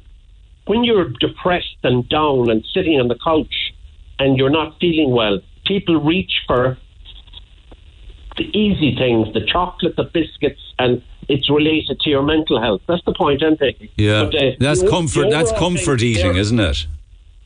But the overall thing, like you see, people like me, I have no problem coming on talking about mental health, but I can guarantee you, and I, I've said this to Pascal Sheehy last week online, if you look at Cork and Kerry, just take Cork and Kerry alone, the incidence of mental health issues in Cork and Kerry is colossal. And there's at least one a week in Cork and Kerry taking their own life. Oh, yeah. That's a fact. Yeah. Nobody wants to address the issue of mental health. And all of that is related. Like, that should be inbuilt in the programme Operation Transformation. Well, in mental health. The, and the other thing the, is... Well, I don't know, but they, cla- they claim that it is part of the show. I can't say because no, I don't watch it, not, but I do see the logo that they... I do, you see, I, I do see yeah. the logo that they use, and the and the logo is a big weighing scales. Yeah, exactly. You see, it's all progressive. Like, they put up the fat person, and people love watching that, and look at him, he lost X number of pounds. I actually saw somebody who was on the show a number of years ago uh, during this summer, and they were heavier, I'd say, than they ever were. Well, that's you know? very sad uh, to hear, because it must have yeah, a terrible impact on them having gone through that. It's about your one presenting the show. You look. I was looking online at Anna Geary last night, and she's saying, she's basically saying to the world in her article, look at my body.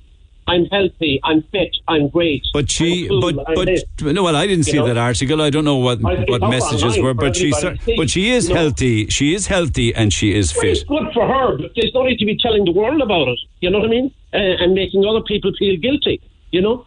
Uh, I think. But does it not act as a catalyst, though? Maybe light a fire under somebody to say, I'm going to make a change. I'm going to do this. I'm going to get inspiration from people like her and others like her to change my life around, to lose a bit of weight. And the other point about it is, right, and this is a fact, and this is an absolute fact, many people would take a walk and do a bit of exercise and go to the gym or whatever and go for a walk, right? In the case of mental health and mental illness, many of them are not even able to get up off the chair. So there's no uh, sympathy or empathy with those people at all. Yeah. People who have mental illness and who are trying to do exercise, they can, and many like, wouldn't he go off for a walk? There's no understanding. Well, the point I'm making to you... There's no understanding there's no that somebody who is in the depths of depression or has mental health issues just can't even walk out the front door. I, I, I was there. I was there. I was there, you know, and, uh, you know, and, and, and, and today, and listening to you, there are many people in Cork and Kerry and all over the country who have mental health issues. And if you, the guy who worked in the bar that, that, that sent an email into you yesterday, just listen to the behaviour of the people in the pub. I have, I have said this for an awful long time, uh, that there are many people out there with undiagnosed mental health issues. It's huge. You look at the behaviour from the guy working in the bar, the way the people were behaving in the bar. I saw it in the city centre, the way people behave. I look around society today. Just look around society. But there are people, I mean, why, why would you say that's mental health? They're just people who can't handle their drink, or they just go too far, or they don't have any kind of off button when it comes to cop on, you know? I'd say the best people I ask there, they're like, some people go literally crazy, you know, so... I don't know. I say a policeman nowadays would be a better okay. man to ask than that. Okay. But there are lot, what I am saying to you is there's a lot of undiagnosed mental health and stress but, issues. Okay. Out there. Okay. So how then? How then did you turn it around? Then it wasn't. It wasn't with the help of shows like Operation Transformation. How was it? Right. My, my like my first protocol. The, the big problem I had was drink, binge drinking. That was a huge problem, and I got a fantastic therapist in Tusnew in Ballincollig, who was an absolutely wonderful, wonderful person. And I am forever grateful to her for staying off the drink. I went off I, I, I went off it and I stayed off it. And I went to her for many, every single week for a long time.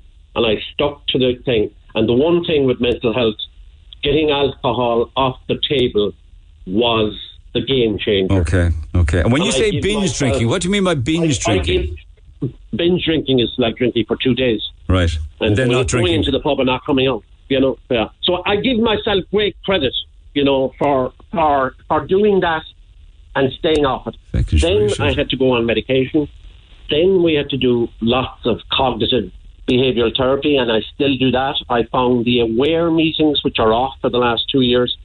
I found them. I used, I used to go to the meetings, into the meetings every single week, and I found them absolutely fantastic. But I worked my socks off. I dug deeper than any person. Mm. I dug deeper than any Dublin player that won X number of All-Ireland. Yeah.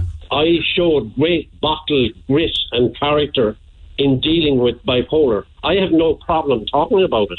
But there are many people who would look at me and say, and I see it in Cork, that guy is off his head. He's not wired right. You know, all the negative stigma, stigmatized comments that you get from people. It's appalling. And then throwing in top of it to say to somebody, you, you lost weight or you need to lose weight. It's an appalling way. The way people, the way people behave today, I find it absolutely appalling. I've come from the bottom of the barrel myself, and I dug myself out of it with the help of others. And it's right. It was, to... me, who, it yeah. was me who did it. And the last thing the therapist said to me the last day we met, she said, uh, I said, I'm very grateful to you. She said, I was only with you for one hour a week. You did it. and that was a great thing to say, and I still think of that. Sounds like a great therapist. I, I, and I you was, and you were right to give yourself credit, for you certainly deserve it. Yeah. And it's that. Only now I can give myself credit, and it's only now, even after six years, that I give myself great credit for the things I've done, and the thing, you know, like I was very critical of myself for many, for many. So one of the great things I've done, uh, uh, the greatest thing I will ever do is, is, is that, is giving up the drink and turning my life around and dealing with the bipolar on a daily basis. I write down every single thing every day, every single thing, what to do today, what to do tomorrow, what to do, you know, and uh, the... the um, and you stick to that rigidly then? I do. I, I have to plan a day, because a day can go off kilter. And the huge thing that in the last six months or eight months I've been trying to deal with is anger, you know, not, you know, a guy rubbed me up the wrong way recently and I walked away. I said, well done. Why would you have been liable to do if you weren't able to control it? How would you have reacted? You got, you, you just shoot from the hip. You know, you get angry, you get instantly angry, and it's a problem that I have. It's a personality thing maybe, but I think it comes with the mental health and that. You don't read into things too deeply, do you, where the anger kicks in for something somebody says? Anger will kick in with a lot of people. Like, if you take it, we have no, I have no release valve now of going on the batter, you know, yeah, yeah. And I can drink ten or fifteen pints. It's a great release valve that way, yeah. You know. You have it, like uh, Oisin Murphy, the jockey, he had a bad day recently and he went on the batter. He never showed up uh, at the race course, you know. Yeah. So if you have a bad day, that's what I found. If I, if I had a bad day, I drank twenty pints, yeah, and twenty gin and tonics, you know. In a day? So, yeah, in a day. Yeah, in in, in the night. Like I spend, I go in at five into the rendezvous, and I never left it. And the, outside the door at one a.m. was a taxi. I remember the place I loved was the Slate Bar. It's gone now. It used to be on Poppy Street. I would sit at the bar and drink gin and tonic, like yeah, by the I could drink it all night. You know. Good God. And uh, you wouldn't want that life back. Three or four. I just put three or four bottles of wine, but when I came home, chill wine into the fridge, you know, I have it in the fridge. So when I come home, I could have, after uh, fast food, I could have wine before I go to bed, you know. And how long did that go? How long did that go on for, that cycle? I was drinking heavy for twenty, twenty years. It took me twenty years to realise, you know, that this was, I had gone over the edge, you know. And could you uh, function the next day then? No, I remember, I was only thinking about it yesterday. Best menswear opened on Mahon Point, and we had we were just about to open, and the bosses invited us for drinks. Uh, it was in Douglas, I think, somewhere at a pub in Douglas, anyway. And I was absolutely gutted and so disappointed when the bar closed. I only thought about it yesterday morning. You know, that was I remember that that was the, a sign I had a real, real problem. It was like the whole world caved in, that the, the night was ending, wow, at say twelve or half twelve, and it was finishing up, and I just simply wanted another. And what was it then? The rush to get home to get more, was it? Yeah, and I, I was starting moving into operating a new business, you know, then. So it was then, with all the pressure and the whole thing of going into Best, whilst I might have looked quite well and we were doing well, I was going on crazy benders, and there the slide started. Really incredibly, from that eighteen months investments were of where when you have pressure, and we were doing phenomenal figures, and I was driving myself to the limit, you know, and then I was drinking more, drinking more, drinking more, and then I just, I just, I had to stop the car one day, and I went into a doctor in Kerry. I couldn't go on, and that was the start of it, you know, and it's, it's been a long, long journey. That's like Best open in two thousand five and two thousand eight. It's now two thousand twenty-one. Like, I'm dealing with the mental health and uh, addiction for ten or twelve years. So if you take leading up to that, I was drinking heavy for twenty years. Crikey. So it's that's a huge... I often get depressed about that, in the fact that, you know, all of the the lost time in my life that I could have been doing something else, you know? Mm. You know? Mm. But the great thing about it, I did... huge amount of counselling.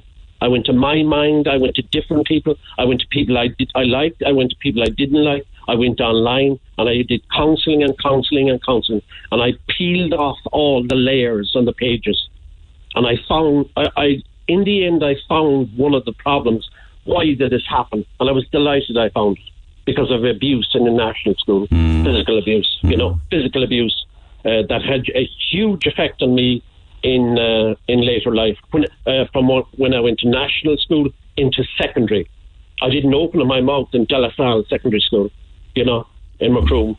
Uh, I was the quietest boy in the class because we were clapped up to bits inside mm. the national school. So it took me, it took me ten years to find that out. And I, that's another area where I give myself great. So you had to do, I mean, it should come as inspiration to people listening, the sense that you can get there, but also to acknowledge that it takes incredible work on your own behalf, incredible it, effort. It, it's a it grind. Incredible work. Yeah. Okay. And one video I love, I'm a big sports fan and I'm a big G A fan. I play it every week.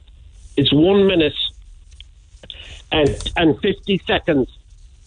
And it's, uh, he was a great friend of mine, Paddy O'Shea. Uh, and it's the grain of rice video where he's motivating a team in up in Westmead, and he's doing a team talk. I think many G A players watch it, but it's I use that as a motivational tool, as a great admirer. You have like what I did. I dug and I dug and I dug and I dug, and I kept working at it and working at it. I work at it today, okay. But I don't want anybody coming along to me and saying to me, "You put on weight." Okay. Okay. If I go downhill with bipolar. Uh, or you have to go on medication. I don't want anybody coming up to, to me and saying, oh, you put on weight. You feel like, I'll be honest with you, Neil, you feel like clocking him. That's that. Well, listen, you we'll know, finish, we'll finish there. We'll finish where we started. But I might play that audio clip of Paddy O'Shea, The Grain of Rice, if I can get my it hands on it. It's absolutely fantastic. I, I, use, okay. I use that to say, come on, Vincent, get going. And there are many times in a day, in a week, I, I get the buzz for the drink at five on Friday, seven on Sunday, the times I was heaviest at drinking. Mm. I still get them, even though I'm ten or twelve years off. And I, I have to say, okay, let's move on here. You let's resist. Deflect away you resist. And just watch yourself. You, know? you resist. When Look I went to the city yourself. On Sunday, I didn't go into any place. I walked around, you know, and just went for a quick bite to eat and spit chat. But and just finally, because I am over time, but just in a short answer, when you were in town at the weekend, not going into anywhere, do you feel sorry for yourself? Did you say, why me? Why can't I? What the hell is wrong no, with me? No, because now I, feel, I, I celebrate the fact that I gave up drinking. Okay. I can go into any pub and I can order a Diet Coke or I can order the non-alcoholic drink, which I'm not a fan of, okay. Because I do feel there's a little grain of alcohol somewhere. Point not, not, not, not. I know what you're saying. I yeah, I know what you're saying. And uh, I, right. I've, I've tried it. I tried it one night in the Cork Arms, and uh, I'm not a fan of them. And I feel you still have that bottle or that pint, you know. It could be but, a gateway uh, for some. Listen, Vincent, do stay but, in touch. But, but I will say Great to chat. people, I will say to people, the journey that I took is the most wonderful journey you could ever take. And what I am saying, if you're dealing in drugs or uh, or are involved in drugs. drug addiction or okay. alcohol addiction, take the journey I took. Okay, my know, friend. Because Thank it's you. a wonderful, wonderful story. No doubt I'll hear from you again. Appreciate you taking the call. Thanks for listening. Thanks, Vincent. Uh, I'll say no more. Back after eleven. Fair play to him. Hi, it's Connor. Join me Sunday from seven for Green on Red, bringing you the biggest, the best and newest names in Irish music. Get it off your chest. Call Neil Prendeville now. eighteen fifty, one oh four, one oh six. Red F M. Well, we've a lot to look forward to, particularly next year. And the summer's going to be great. It'll be fantastic to have Live at the Marquee back again, assuming that everything keeps on going on track. And I know we got issues with regards to, you know, different aspects of, of COVID, but one would hope that that'll all be behind us well and truly by the time we get to Live at the Marquee uh, come the back end of May. We'll have Riverdance, Christy Moore, Simply Red, the Coronas, the Nationals, Pet Shop Boys, and the news at ten o'clock this morning with Lana O'Connor was talking about uh, Jim Peter Aiken saying that he's going to announce some huge mega mega gig. Wonder who that's going to be in the coming weeks. So lots to look forward to. Lovely story regarding the Honda ninety this morning. Unfortunately it was burned out, but uh, nostalgia is lovely. And it's great to, you know, know that they're still available, the old Honda fifty. But I only mention it again because of the weekend. I saw an extraordinarily, an extraordinary thing on the road uh, down West Along. And it was a nineteen sixty-four Massey Ferguson tractor. The red ones. As Massey Ferguson always say, if it's not red, leave it in the shed. This was a nineteen sixty-four Massey Ferguson. I'd love to find Cork's oldest tractor. You might think I'm losing my mind, but I was thinking about it at the time as it was driving me out. It was pulling a huge big trailer of turf. nineteen sixty-four. Now, you might have cars on the road from nineteen sixty-four. Maybe. Maybe, and people might have a sixty-four motor car, a sixty-two or sixty-one that might take out from time to time. But a nineteen sixty-four tractor that's still working and still being used on the farm every day. I mean, maybe it's a nineteen fifty-eight one somewhere in West Cork. But can anybody beat, not in a shed now or a museum, I'm talking about a working tractor, nineteen sixty-four. Red Ma- Massey Ferguson I came across. Get in touch if you're of the agricultural persuasion. Text oh eight six eight, one oh four, one oh six. And I'd love photographs as well. I'd love to get a photograph of the oldest tractor in the county of Cork. Why not? I'm laughing. You know, and actually, while I'm on a bit of a roll of the crazy things in my life, you know, we talk about food and the seasonal changes regarding food. As we head into the winter months, of course, we'll be looking towards more substantial, comforting, warming foods. And sometimes that can be, there's nothing better than a huge big stew, a massive one that you get two or three days out of with loads and loads of root vegetables in there. Make your own stock and use beef or lamb or whatever you want. And you get a couple of days eating out of it. But I came across, I don't know what it is about the guys in Cully and Sully. They're just geniuses, the two of them. They've come up with what I think is one of the nicest soups that I've had in a long, long time. I mean, it is the nicest soup. Well, I need to be careful now because I have to go home. Apart from apart from my daughter's vegetable soup that she makes really well. So having said that, it is um, it's a lentil and smoked bacon. If you ain't had it and you see it on the shelves, do yourselves a favour and get a couple of cartons of it, take it home and have it. It's just gorgeous. There's something real nostalgic about it, like a good meaty, you know, chunky soup with a bite to it. Not, not for vegetarians because of the smoked bacon, but the rest of it is fine. Anyway, how did I get off on that? Who knows? Text oh eight six eight, one oh four, one oh six. I'll squeeze a lot in between now and midday. Tricia's standing by, but first up, Eilish, good morning. Hello, uh, Neil, good morning again. It's kind of like uh, telling people to mind their own business when it comes to Absolutely, other people's. Yeah. yeah. Okay, but what if it is our business if, say, for instance, obesity is clogging up the hospitals? That's got nothing, like I said in my text, that people should mind their own corners, okay? Look after your own, their own family, okay? When I saw that logo coming up on Facebook this morning, I said to my partner, thank God, someone finally has the guts to axe this program. No, they're not axing it. There's just a petition asking for it to be axed. I'd be asking everyone to sign it because I think it's just demoralising what Eva said there. Um, Mother God, I'd love to hear them again because... He was so d- well, I don't know. I don't know. I mean, apparently it's it, it, they're quite old clips, but ones that attracted uh, my attention. I don't mean to, I don't mean to pick anyone out, but it was Ciara Kelly said, um, "Abomination. I'm embarrassed for you. I'm disgusted to see you getting drunk okay. on. Te- I don't know what the drunk on television. They must film them no, as they go no, about their own life. There one person said, um, "You're a disgrace to the show. You're like down the show." Um, that that may have thing. been but Doctor I, Ava, but she doesn't hold back anyway. She doesn't pull punches. I tell you, I'd pull punch at hers if it was on my family. But um, then another person said they apologised for those remarks. What good is an apology when people are depressed? And, and like I said, I, I admire that guy, Vincent. He hit every nail on the head. And, um, right. That was an incredible story, Vincent. It what really was. It's so open Fantastic, and yeah, honest. Yeah, he doesn't yeah, hold yeah, back. Yeah, he doesn't yeah, hide yeah, anything. Yeah. He just gives yeah. the brutal facts of his life for twenty years. I admired him. He does the creature. He's very good. And yeah. he literally said nearly everything I wanted to say, you know. And, like, I suppose part of it, like, in my text I said, they bring him on with the skimpiest old things on him. And, you know, it's, that is demoralising. Like somebody else said, um, I, I'm reading all the text on your Facebook page. Why don't let them ha- wear their own clothes, Queen? Why do Because you won't see the if they don't wear uh, what is that? Forgive me. Is that a, do they wear cropped tops just below cropped the boob? Cropped tops and yeah. tight leggings. You're not going to see the body shape if you're glammed up, I suppose. But, but why? Why does the public need to p- see people's? Um, because people watch that kind of T V. They like car crash television. They like my eighty-pound testicle and all these kind of things you see on television. Mm-hmm. You know, or the man mm-hmm. with the. Woman with three boobs. They just like watching that kind of T V. I don't know why. They do, yeah, but I, I hope it's taken off because I, I say as I haven't seen it for years and years and years. I knew someone on it once, but um, it's voyeuristic. And, pardon? It's voyeurism. We oh, just, it is. It is, yeah. Why I do people you. watch Big Brother? Why do they watch Love Island? I, they, I don't watch any of them. I couldn't stand them. I don't watch any reality T V. It's only rubbish. But um, no, I like like. There's always a reason. Now, thankfully, I was never.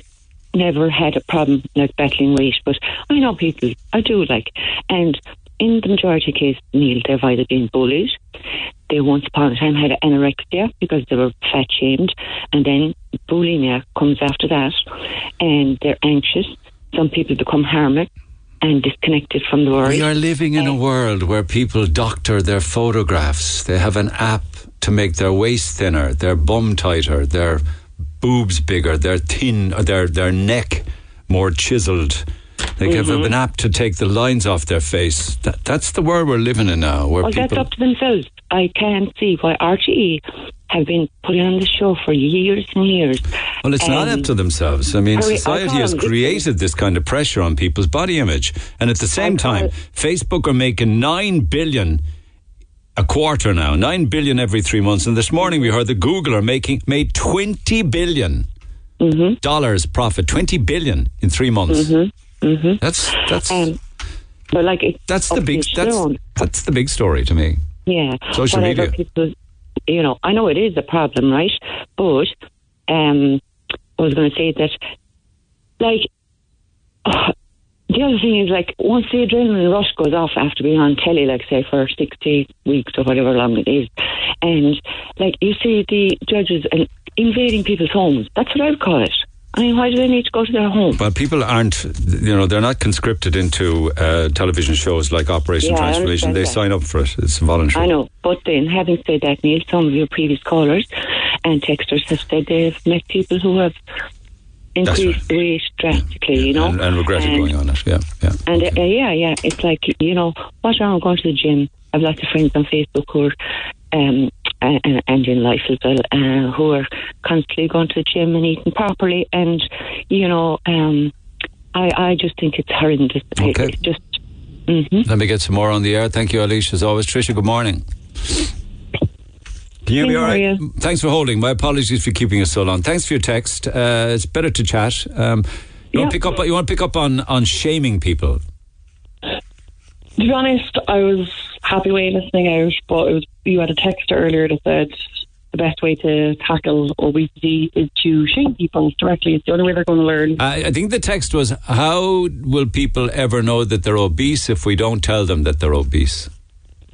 And as you said, there's a massive societal issue with body image, how we perceive ourselves. I think everyone knows, even people think they're obese when they're not. Like, it's body shaming as a whole is... a societal issue. If you want to look at an epidemic or a pandemic, it's body shaming. It's nothing to do with being fat or skinny or obese or anything like that. It's, it's societal, like as you said, with image editing and stuff like that. Like, people aren't doing that because... What's yeah, with the filters? To, Can you explain to me why people want to use the filters? Is it because they feel that they'll be shamed if they don't and somebody sees them? Covering, and, yeah, it's covering imperfections, things that people see as ugly or as disgusting. It's societal things. It's, you know, you years ago people talked about the problem with women's magazines targeting women's bodies and women's beauty standards, and today it's across the board. It's there for men as well. Like, you know, men have to get ripped, they have to have abs, they have to be this size, or they have to have a dad bod or whatever, they have to have the perfect beard, or, you know, there's all these things, and it goes for men and women. And obviously men and women can be fat or skinny, but like, if we're going to talk about body shaming, why is it shaming the appropriate part? Like, you you don't teach kids to not do stuff by bullying them and harassing them. It, it doesn't lead to any good outcome. It it would make it worse, if anything.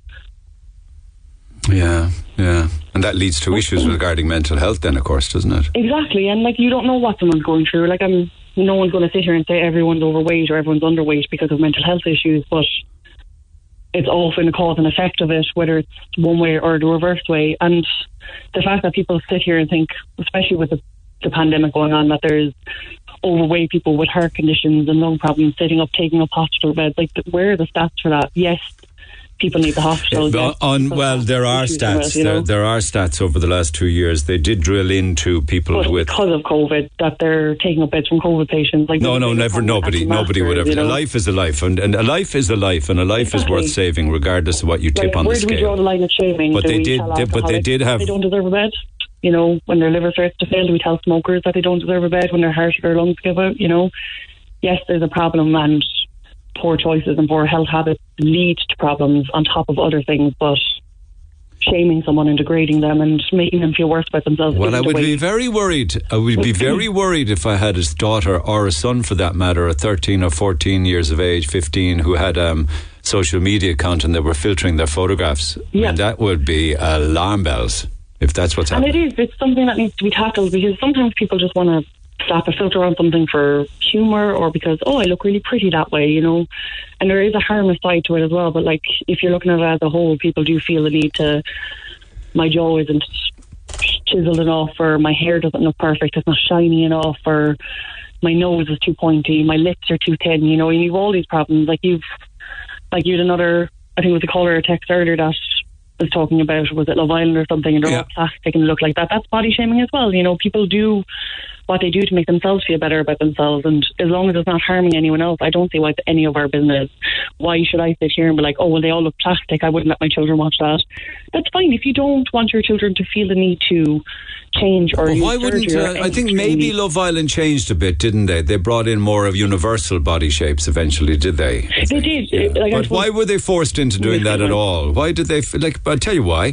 Because uh, it wouldn't be good for ratings. Maybe they were drag screaming. Well, there is a pandering aspect to it, but there is with everything, you know. Like if if you want to look at, like, for example, throw it out there, like the Marvel Cinematic Universe, you know, there's men and women and heroes of all kinds of backgrounds and orientations and everything, but it was predominantly men for the longest time, and yeah. then people yeah. were like, well, what about the, the women, the female superheroes? Yeah. You know, young girls, little girls need something to look up to too, and then there was outcry like, oh, they're pandering, they're doing this.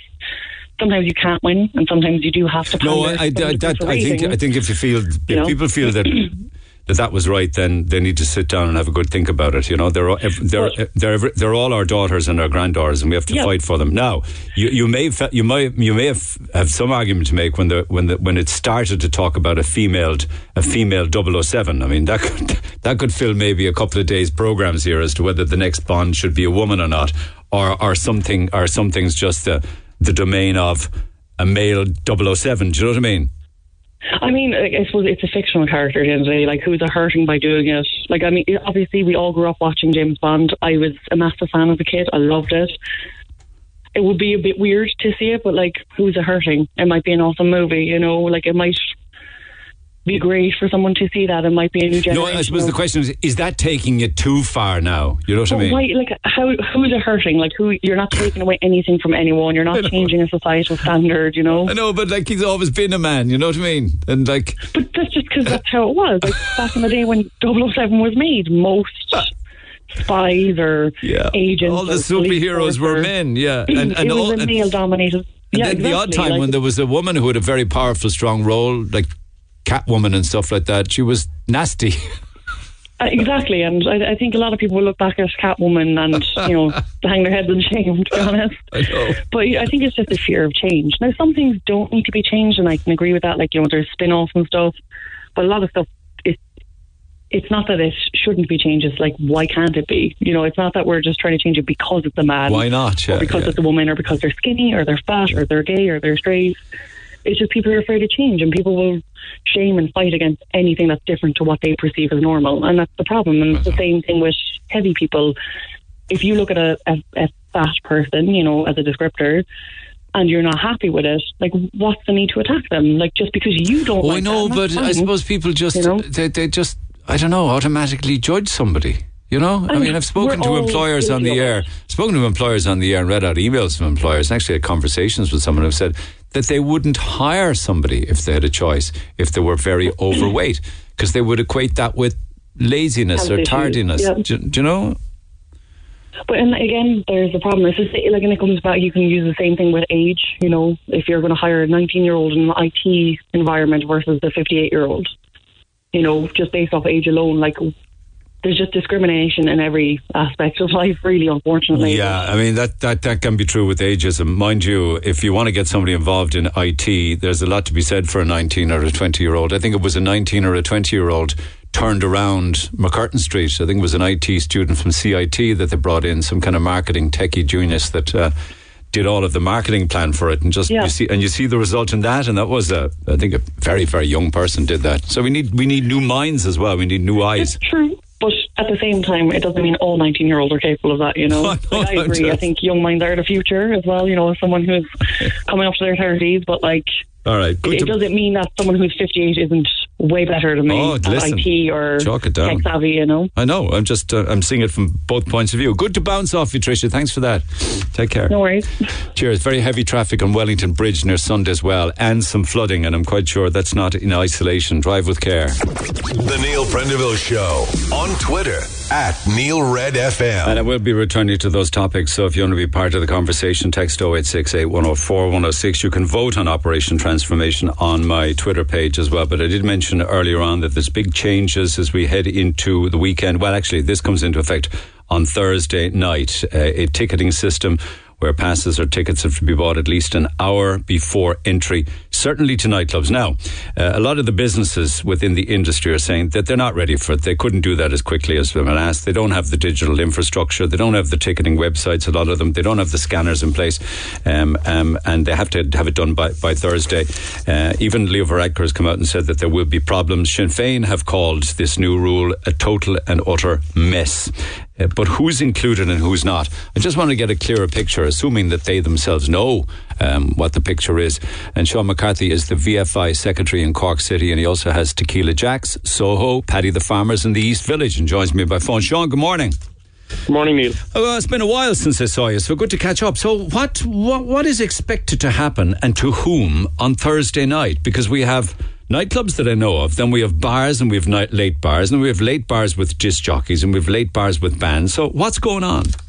uh, good guess. Uh, your your guess is as good as mine, Neil. Um, I suppose, look, for, for to clear up things, there is no such thing really as a nightclub licence. It's a, a, um, a dance licence, so you can apply for exemptions.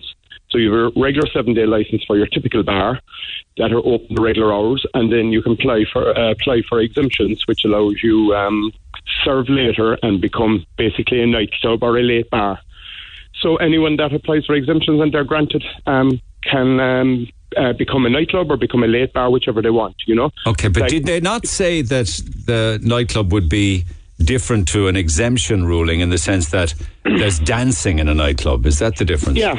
Yeah, well, I suppose for a late bar as well, you're supposed to have a designated dance floor area, and that's part of one of the criteria. And most places that will be going with later exemptions would have a designated dance floor area. Now, doesn't mean the dancing always happens there, but people just get up and spontaneously dance. But uh, that is one of the criteria. But it's, I suppose, getting back to the point, Neil, it's absolutely crazy. Um, I suppose for us, we're known as a late bar in a lot of our venues, and I'm, I'll be serving food in all the places um, at the weekends up to eleven o'clock. And then um, if somebody decides they want to stay on and dance the night away, I have to sell them a ticket. They have to leave my premises for an hour and come back in again uh, after an hour. Is that the reality of it? Yeah? That's the reality. That's the that's that's the guidelines. That's the what we've been told at the moment. Nothing has been issued actually until tomorrow um, on paper. So we actually, this is only what has been said. And we have to implement it in within twenty-four hours. Or it's if a punter comes in, you have to say you have to be gone by eleven. Exactly. Yep. Or um, you have to go out, buy a ticket, checked, come back in an hour. We've checked about these scanners because the person, the, we've been told that the person's name has to be on the ticket. So they, not every, no one, I, as far as I'm aware of, have that facility um, in their premises to print tickets or email tickets with the names on them. We've checked, we've checked it out, and there's about one hundred only available in the country. The rest have to come in, and there's about a two-month lead time to get those scanners. But can you not adapt your websites, though? You can. Um, you can adapt your website, but I suppose our our issue, that's grand for the person that has planned their night out, but our problem, Neil, is the person that's already on our premises um, and said, right, they've met a group of friends that they hadn't planned to meet. Yeah. And uh, they said, oh, let's let's stay on for a drink or let's stay on for a dance or catch up or whatever. And they go, we have to go, sorry, buy a ticket. Uh, you have to leave and come back in an hour. And also there's those that are out and say having a meal or in a pub decide to go to a late pub. Um, they won't be inclined to bother because, you know, that spontaneous punter that you might get because they have that hour to hang around kind of thing. Absolutely. And I suppose what it, uh, what what we see in the city centre is that, yes, we have a core of regulars, but a lot of people like to travel around and weather dependent. They like yeah. to visit three or four premises on on a given night. Yeah, and um, it's it's it's inhibiting them on their ability to move around or decide, oh, let's go to Soho or let's go X, Y, and Z. And uh, stopping them, and it's just putting another barrier up again for uh, an industry that's already on its knees. You and know? you were you were quite capable of getting on with it regarding COVID passes and certs on the door and checking everybody going in and adhering to numbers as it was, right? Absolutely. Um, we we've been working within the guidelines from day one, and we were we had inspections all last weekend, the Jazz weekend, which was a fantastic, busy, busy weekend. Great to see people out in the streets. Great to see so many young people out in the streets again, mm. enjoying themselves. Mm. And we did get inspections, and there was no problem. I have gotten no um, feedback uh, from um, any of my members about issues at the weekend um, with regards to COVID passes and having I D. Yeah, well, there, well, there, there were issues, because I did hear of them, of people borrowing other people's and others not being checked, and then there was others who were just asked, um, do you yeah. have your certs? People would say, yeah, off you go. So yeah. uh, I think there were rogue cases, all right. But when oh. you say when you say inspected, did some? You mean you had some officials calling, was it? We had people from the H S E uh, coming in, um, looking how we were doing, um, uh, taking contact, uh, tra- tracing names, how we were adhering to the guidelines, um, and... Uh, all throughout the weekend. I know other premises as well that were inspected more than once at the weekend, uh, making sure that um, people were adhering to the guidelines. So an example of this then would be, say, Barry's in Douglas and uh, the East Village in Douglas, whereas Barry's don't have a dance floor, but they do have a late licence. They won't need any bookings. But across the road at uh, the East Village, where you do have a dance floor and you're also a late, late bar, you would have to have bookings. Correct. That's it. That's the, that's the absolute craziness of the whole thing. You know, you, you could have someone next door to you um, operating a very similar business, but just different criteria, um, a dance floor versus not a dance floor, and uh, one will have to have a ticketing system and the other will have to can just operate as Which, a late bar. But I suppose we're in the middle of a bit of an old surge at the moment, and uh, they're just uh, worried about people being up close and personal in big numbers in a nightclub with Jar on board, you know. Um, they, they have to kind of try and curb this... This fucking COVID nineteen, you know? Yeah, yeah I, I agree. One, I agree. There is nobody saying, um, Neil, that they shouldn't be, and we will all adhere to it, but at least give us guidelines that we can work with. Give us the time to implement them, make them practical, make them um, so that people can actually come out and come out safely. It's, it's, it's in our interest then when we have the people out to make sure that they have a good and safe night. Okay, okay. So whether you put a band in or not, does that matter? Or whether it's, like, as I say, for instance, in a few of your establishments, there'd be disc jockeys, right? Yeah, completely. Um, live music is, I think, is, um, and I don't have the, as I said, Neil, we'll only get the, these guidelines tomorrow. But what we've heard is live music is the word that's mentioned, which means obviously, that is, a band or a one-man band or whatever. Um, so... Um, If there's a band there, you have to have a ticketing system. And if you have a disc jockey there without a dance floor and it's a late bar, do you know? Uh, no, we do not. We've we've we've sought clarification on that, and we're still waiting on it. As if you haven't enough to be doing. Anyway, let you get on with it. Let's see what tomorrow brings. Thanks for taking the call, Sean. Cheers for now. No problem, Neil. Thank you. Sean McCarthy, Tequila Jack, Soho, Paddy the Farmers, and the East Village. Your thoughts on that are welcome. Text oh eight six eight, one oh four, one oh six. Another thing that's back actually, and it's great to hear. Weddings are back, and full capacity weddings at that matter. And it's been a tough one for the wedding industry. I know we've spoken about this on the air. Everybody's talked about it over the last two years because there's an awful lot of other businesses that support the wedding industry. It's not just the bride and the groom and the hotel or the church for that matter or the registry office or wherever you're doing it for yourself. But there's an awful lot of other industries that were feeding into the wedding industry, and all that stopped, and then it was unbelievable restrictions on numbers. But there is a monster wedding show. This will be the first wedding event in Ireland since lockdown, and more importantly it's happening here in Cork on the thirty-first of October, so you still have some lead in time for it. Michael Hutt is the man behind it. He's got Southern Brides and he's putting on the uh, Munster Wedding Show. A quick call from him. Michael, good morning. Good morning, Neil. How are you? I'm good. So very excited to be back um, because God knows the pandemic hit the wedding business. I mean, I wonder what kind of reduction there was over the last two years. Was it like fifty percent, oh, eighty, seventy? Yeah, uh, uh, at least. I mean, I haven't run a wedding show since February the sixteenth, twenty twenty. So that's how long I've been out of work, apart from running a virtual show about six weeks ago. So it's been a long time. I did not know for definite my show was going ahead until last Thursday. Yeah. And myself, along with all the clubs, pubs and bars, being quite honest, we, we've been treated appallingly. You know, I mean, I, I've, I've ads running on your station at the moment. I didn't even know if they were going to run.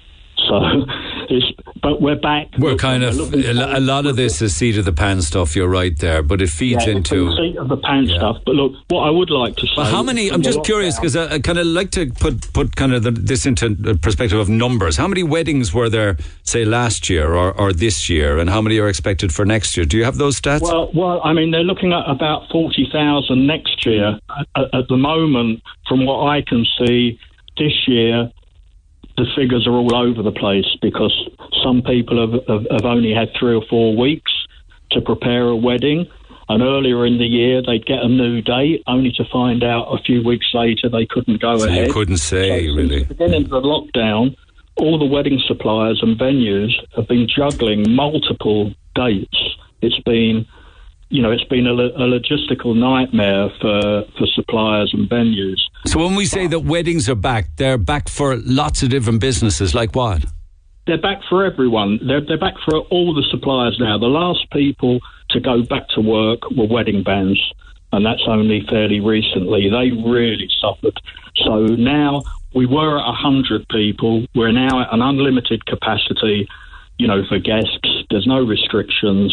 Um, of, now with my show this coming Sunday at Rochestown Park, everyone has to have, have COVID certs. Everyone has to wear masks. But that's a small price to pay for having a live event. But do you know the guests? You know the guests at a wedding, say yeah. three or four hundred of them. Do they all have to have COVID passes and Q R codes?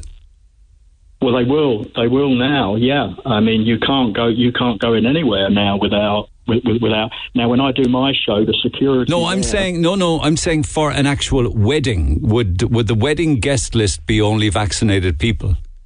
As far as far as I know, yeah. You can't, you know, you can't go into any, any meeting or an event. No, because I can book into a hotel unvaccinated. You can book into a hotel, but you've still you've still got to provide your COVID cert. Um, just like they're doing with the clubs now, you, you're going to have to book an hour in advance. Do I need uh, to have a Q R code and a COVID cert to book an overnight in a hotel? No. Well, as a guest, I'm not one hundred percent sure because no. that wouldn't be, would be my part. But when people come to my show, they have to show security. Oh, I know that. I know. Oh, absolutely. No, I was, no, the question I was asking was, do yeah. guests at a wedding, say if I was getting married in the morning and I was putting together a guest list for a hotel, uh, can I only invite people who are, are vaccinated? I don't... I don't. Well, I would, I, I, yeah, from what I, I, I can see with the ever-changing guidelines, you would have to be vaccinated. I'll be done. You wouldn't be, you, you wouldn't be able to, to, to come in if you weren't vaccinated, because if you're at a meeting, if you're at a meeting, an event, I can't see that the two are going to be any different. That's interesting. I mean, uh, uh, yeah. yeah. So, you know, so, I mean, I've had a few cancellations on my show, only a few, and they're mainly people that, that are not vaccinated. So, um, it, you know, just on the numbers, it, it, it's looking like most people in that getting married age group have taken up the vaccination offer and are doing it. But look, I mean, it's been a long time and it's easy to kind of forget, you know, at the beginning. But I just like to, to say, look, we really owe a lot to all the health services, you know, all the bus drivers, all the people working in supermarkets.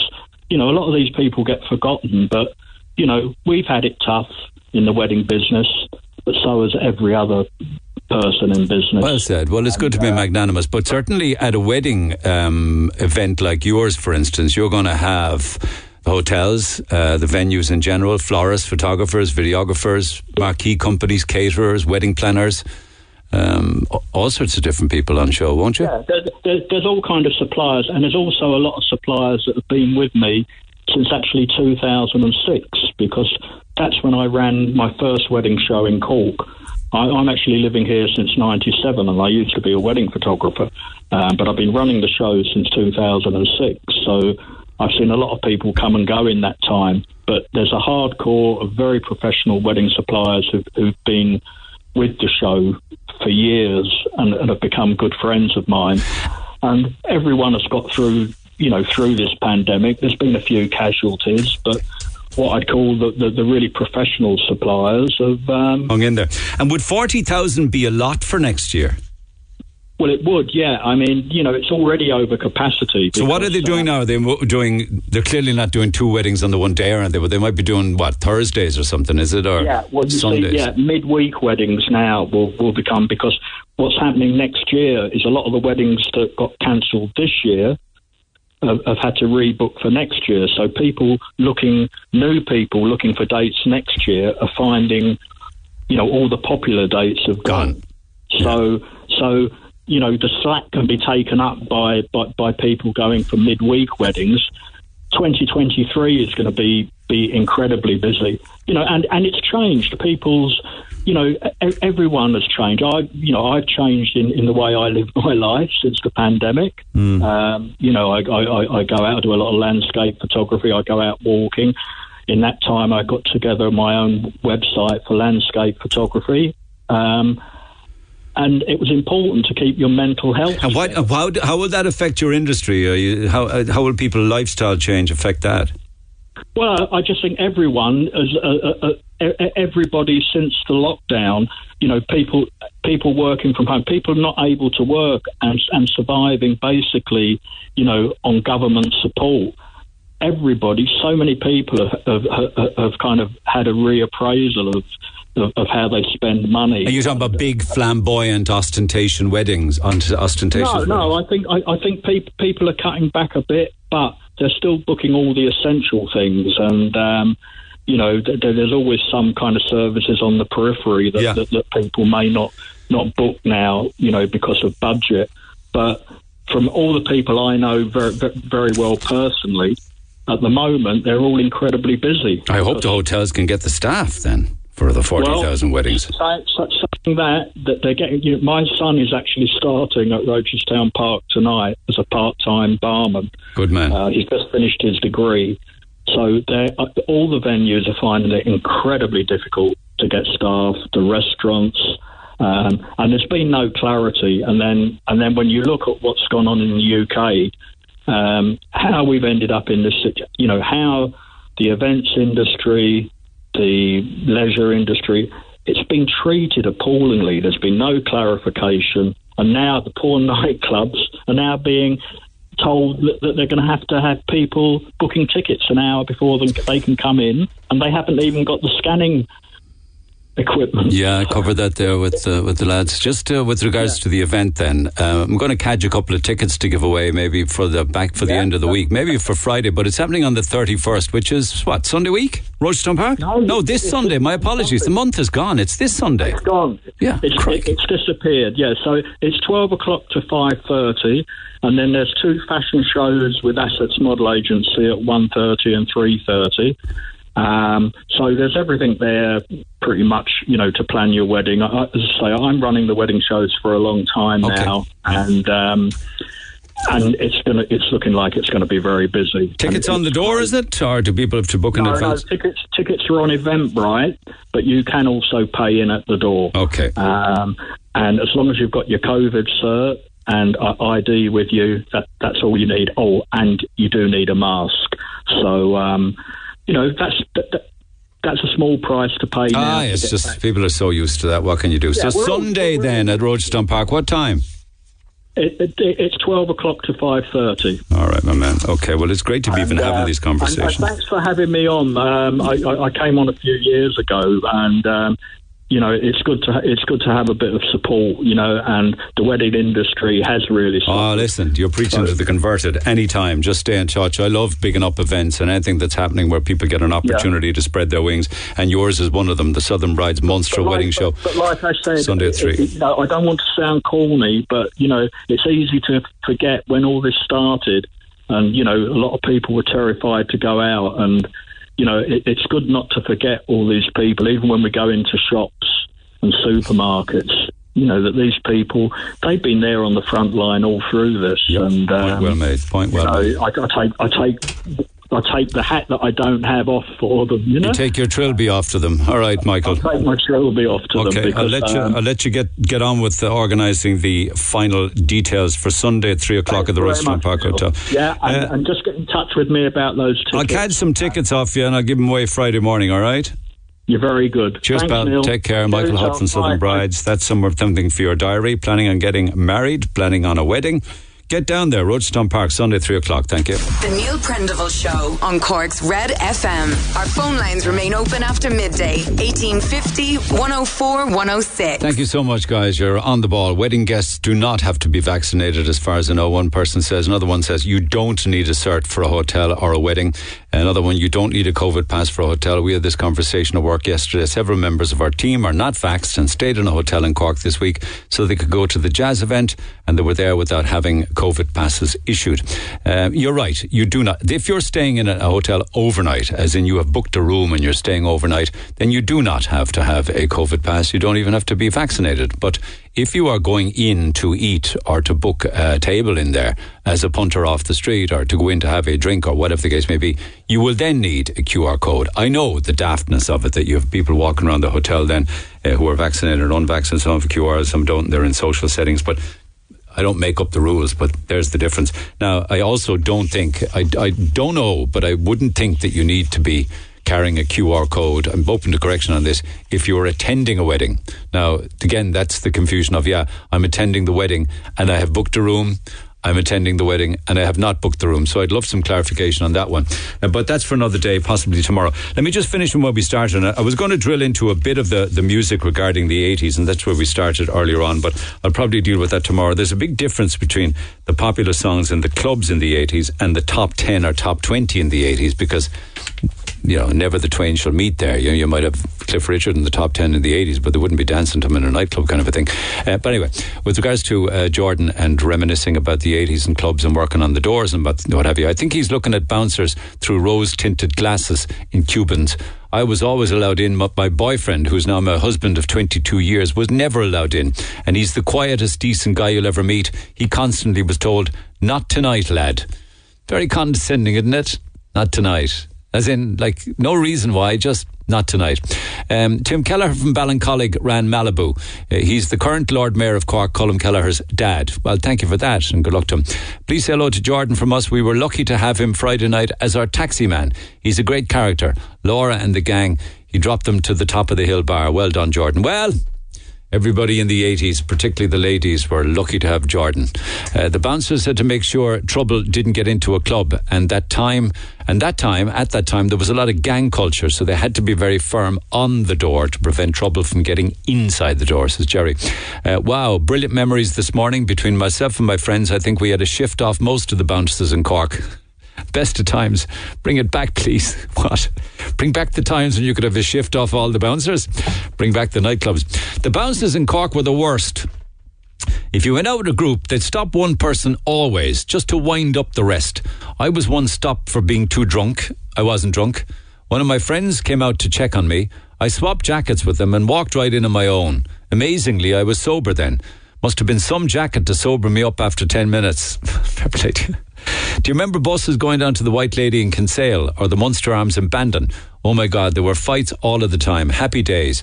We used to book a B, a B and B just in case we scored. Well, fair play to you. Always pro, pro-armed is for, or forearmed is forewarned.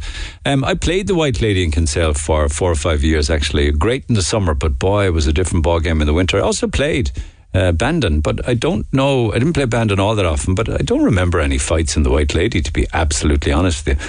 I remember a kick-ass curry down there that was in this big, huge metal vat. Uh, I think they just rolled the vat out week after week after week until it was gone. Probably got better with age. Uh, I remember Vincent Hanley was the jock in Swingers. My mam was a cleaner in there during the day. Stevie Bolger of uh, Cork R T E was also... I don't know whether, yeah, maybe Stevie was one of the co-owners of Swingers at the time. He certainly jocked there. He certainly played there. Stevie Bolger played there. Um, Vincent Hanley played there. Cagney played there also. Uh, and uh, another one or two as well might come to mind. Anyway, door staff at these nightclubs have a reputation of picking and choosing who they'll allow in and denying admission for the flimsiest of reasons. So perhaps another benefit of prepaid tickets going forward would end that nasty discriminatory practice on the door, says Ray. Yes. What happens if somebody... Ray, spot on. What happens if somebody comes up with a ticket that they bought online and they're barred? What happens if somebody comes up with a ticket on Friday night um, and they're refused? Don't think about that for ticket only. Aslan let down their fans on Saturday by cancelling their gig in the I N E C in Killarney at the last minute with no explanation. That was bad form, says Pav. Talking about a cancelled gig in the Opera House, and he's talking about Aslan. it could be Christie's health. You know, you have to give a bit of slack there with regards to Christie trying to trying to battle on in spite of um, you know, the illness issues that he's carrying with cancer and what have you. Um, and then a lot on weight loss, just a few on those. My kids call me fatty sometimes. Then I laugh and I go about losing my belly with exercise and diet. I see it as a positive remark. When my kids call me fatty, I do something about it and I exercise. Uh, the man, Vincent, who worked in menswear, is contributing to the problem by repeating and implying that a thirty-eight inch waist is big. Does he not realise that a thirty-eight inch waist could be quite normal size for many? Maybe unintentionally on his part, but he needs to stop implying that thirty-eight inch is huge. Happy to read out the text, but I don't think you're being fair. For Vincent's size, um, and I know him, and he's not a big guy. He was a thin guy, and he wasn't, you know, huge. He wasn't basketball height or anything. Uh, for him, and he was talking about him personally, a thirty-eight inch waist for his body size was too big. Um, what B S? Of course, it's a weight show, weight loss show, Operation Transformation. Why else would they weigh people every week? Why else would they shame them? If it was a healthy show, they'd cut out the shaming and they'd cut out the weekly weigh-in. Um, I mean, it's a weight loss show. I mean, it might be other things as well, but it is a weight loss show. It's demoralising bringing the contestants on television dressed almost in their underwear, and standing next to them is Catherine Thomas, who's made up for the catwalk and in full makeup. Another one or two, it's horrible having them dressed the way they are coming out. Must be very embarrassing for them, and it's just not right. And I love you and leave you on this one. Uh, after deciding to get my act together and lose weight uh, and tone up, I lost two stone. I then met another parent from school and she asked me, was I sick? When I said, no, I'm just trying to be healthy, she went on to say, you were so fat. Poor Caroline, you just couldn't win. Lines will stay open at one eight five zero, one zero four, one zero six. Text oh eight six eight, one zero four, one zero six. We'll pick it up in the morning. Have a good day. I'll see you tomorrow. Thanks for listening to this Red F M podcast. Don't forget to subscribe and check out red extra dot I E for more great Red F M content.